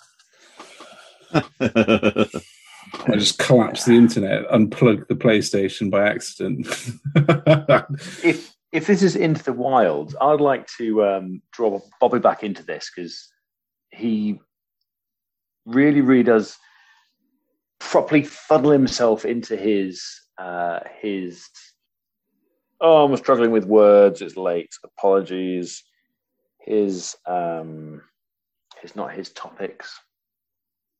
Fuck me. Come on, Bobby. Join at clue. any time, mate. Gives a clue. Where are we going? Your armies, My themes. projects. Right. Holy, holy shiz puffs. Yes, your projects. He really, really does funnel himself into his projects. And he has a day off, like he has cake currently, he has two kilograms worth of cake. Uh, but, but he also has a beer that he likes after his his projects are finished. I'd like to hand over to Bobby to what is your what is your beer of choice at the moment, Bobby? Um, I quite like. I'm I'm a simple man. Anything Bavarian, I'm sold. But currently, I normally drink Tyskie. I think it's pronounced from Poland. Yeah.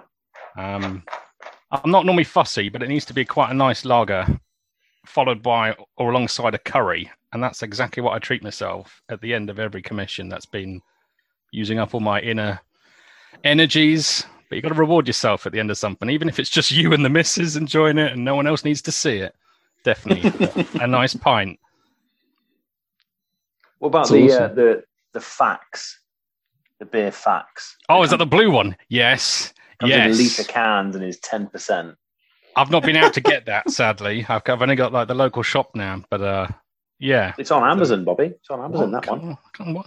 Hey, Go on Amazon for beer. That's like that's and next they do the subscription service, don't they? So you got Well, you can't get Amazon- carried away now. The clients Uh-oh. will be like, your lines are a bit wobbly. What's going on with the transfers? They're upside down. Supplier issues, mate, isn't it? yeah, yeah, yeah, absolutely.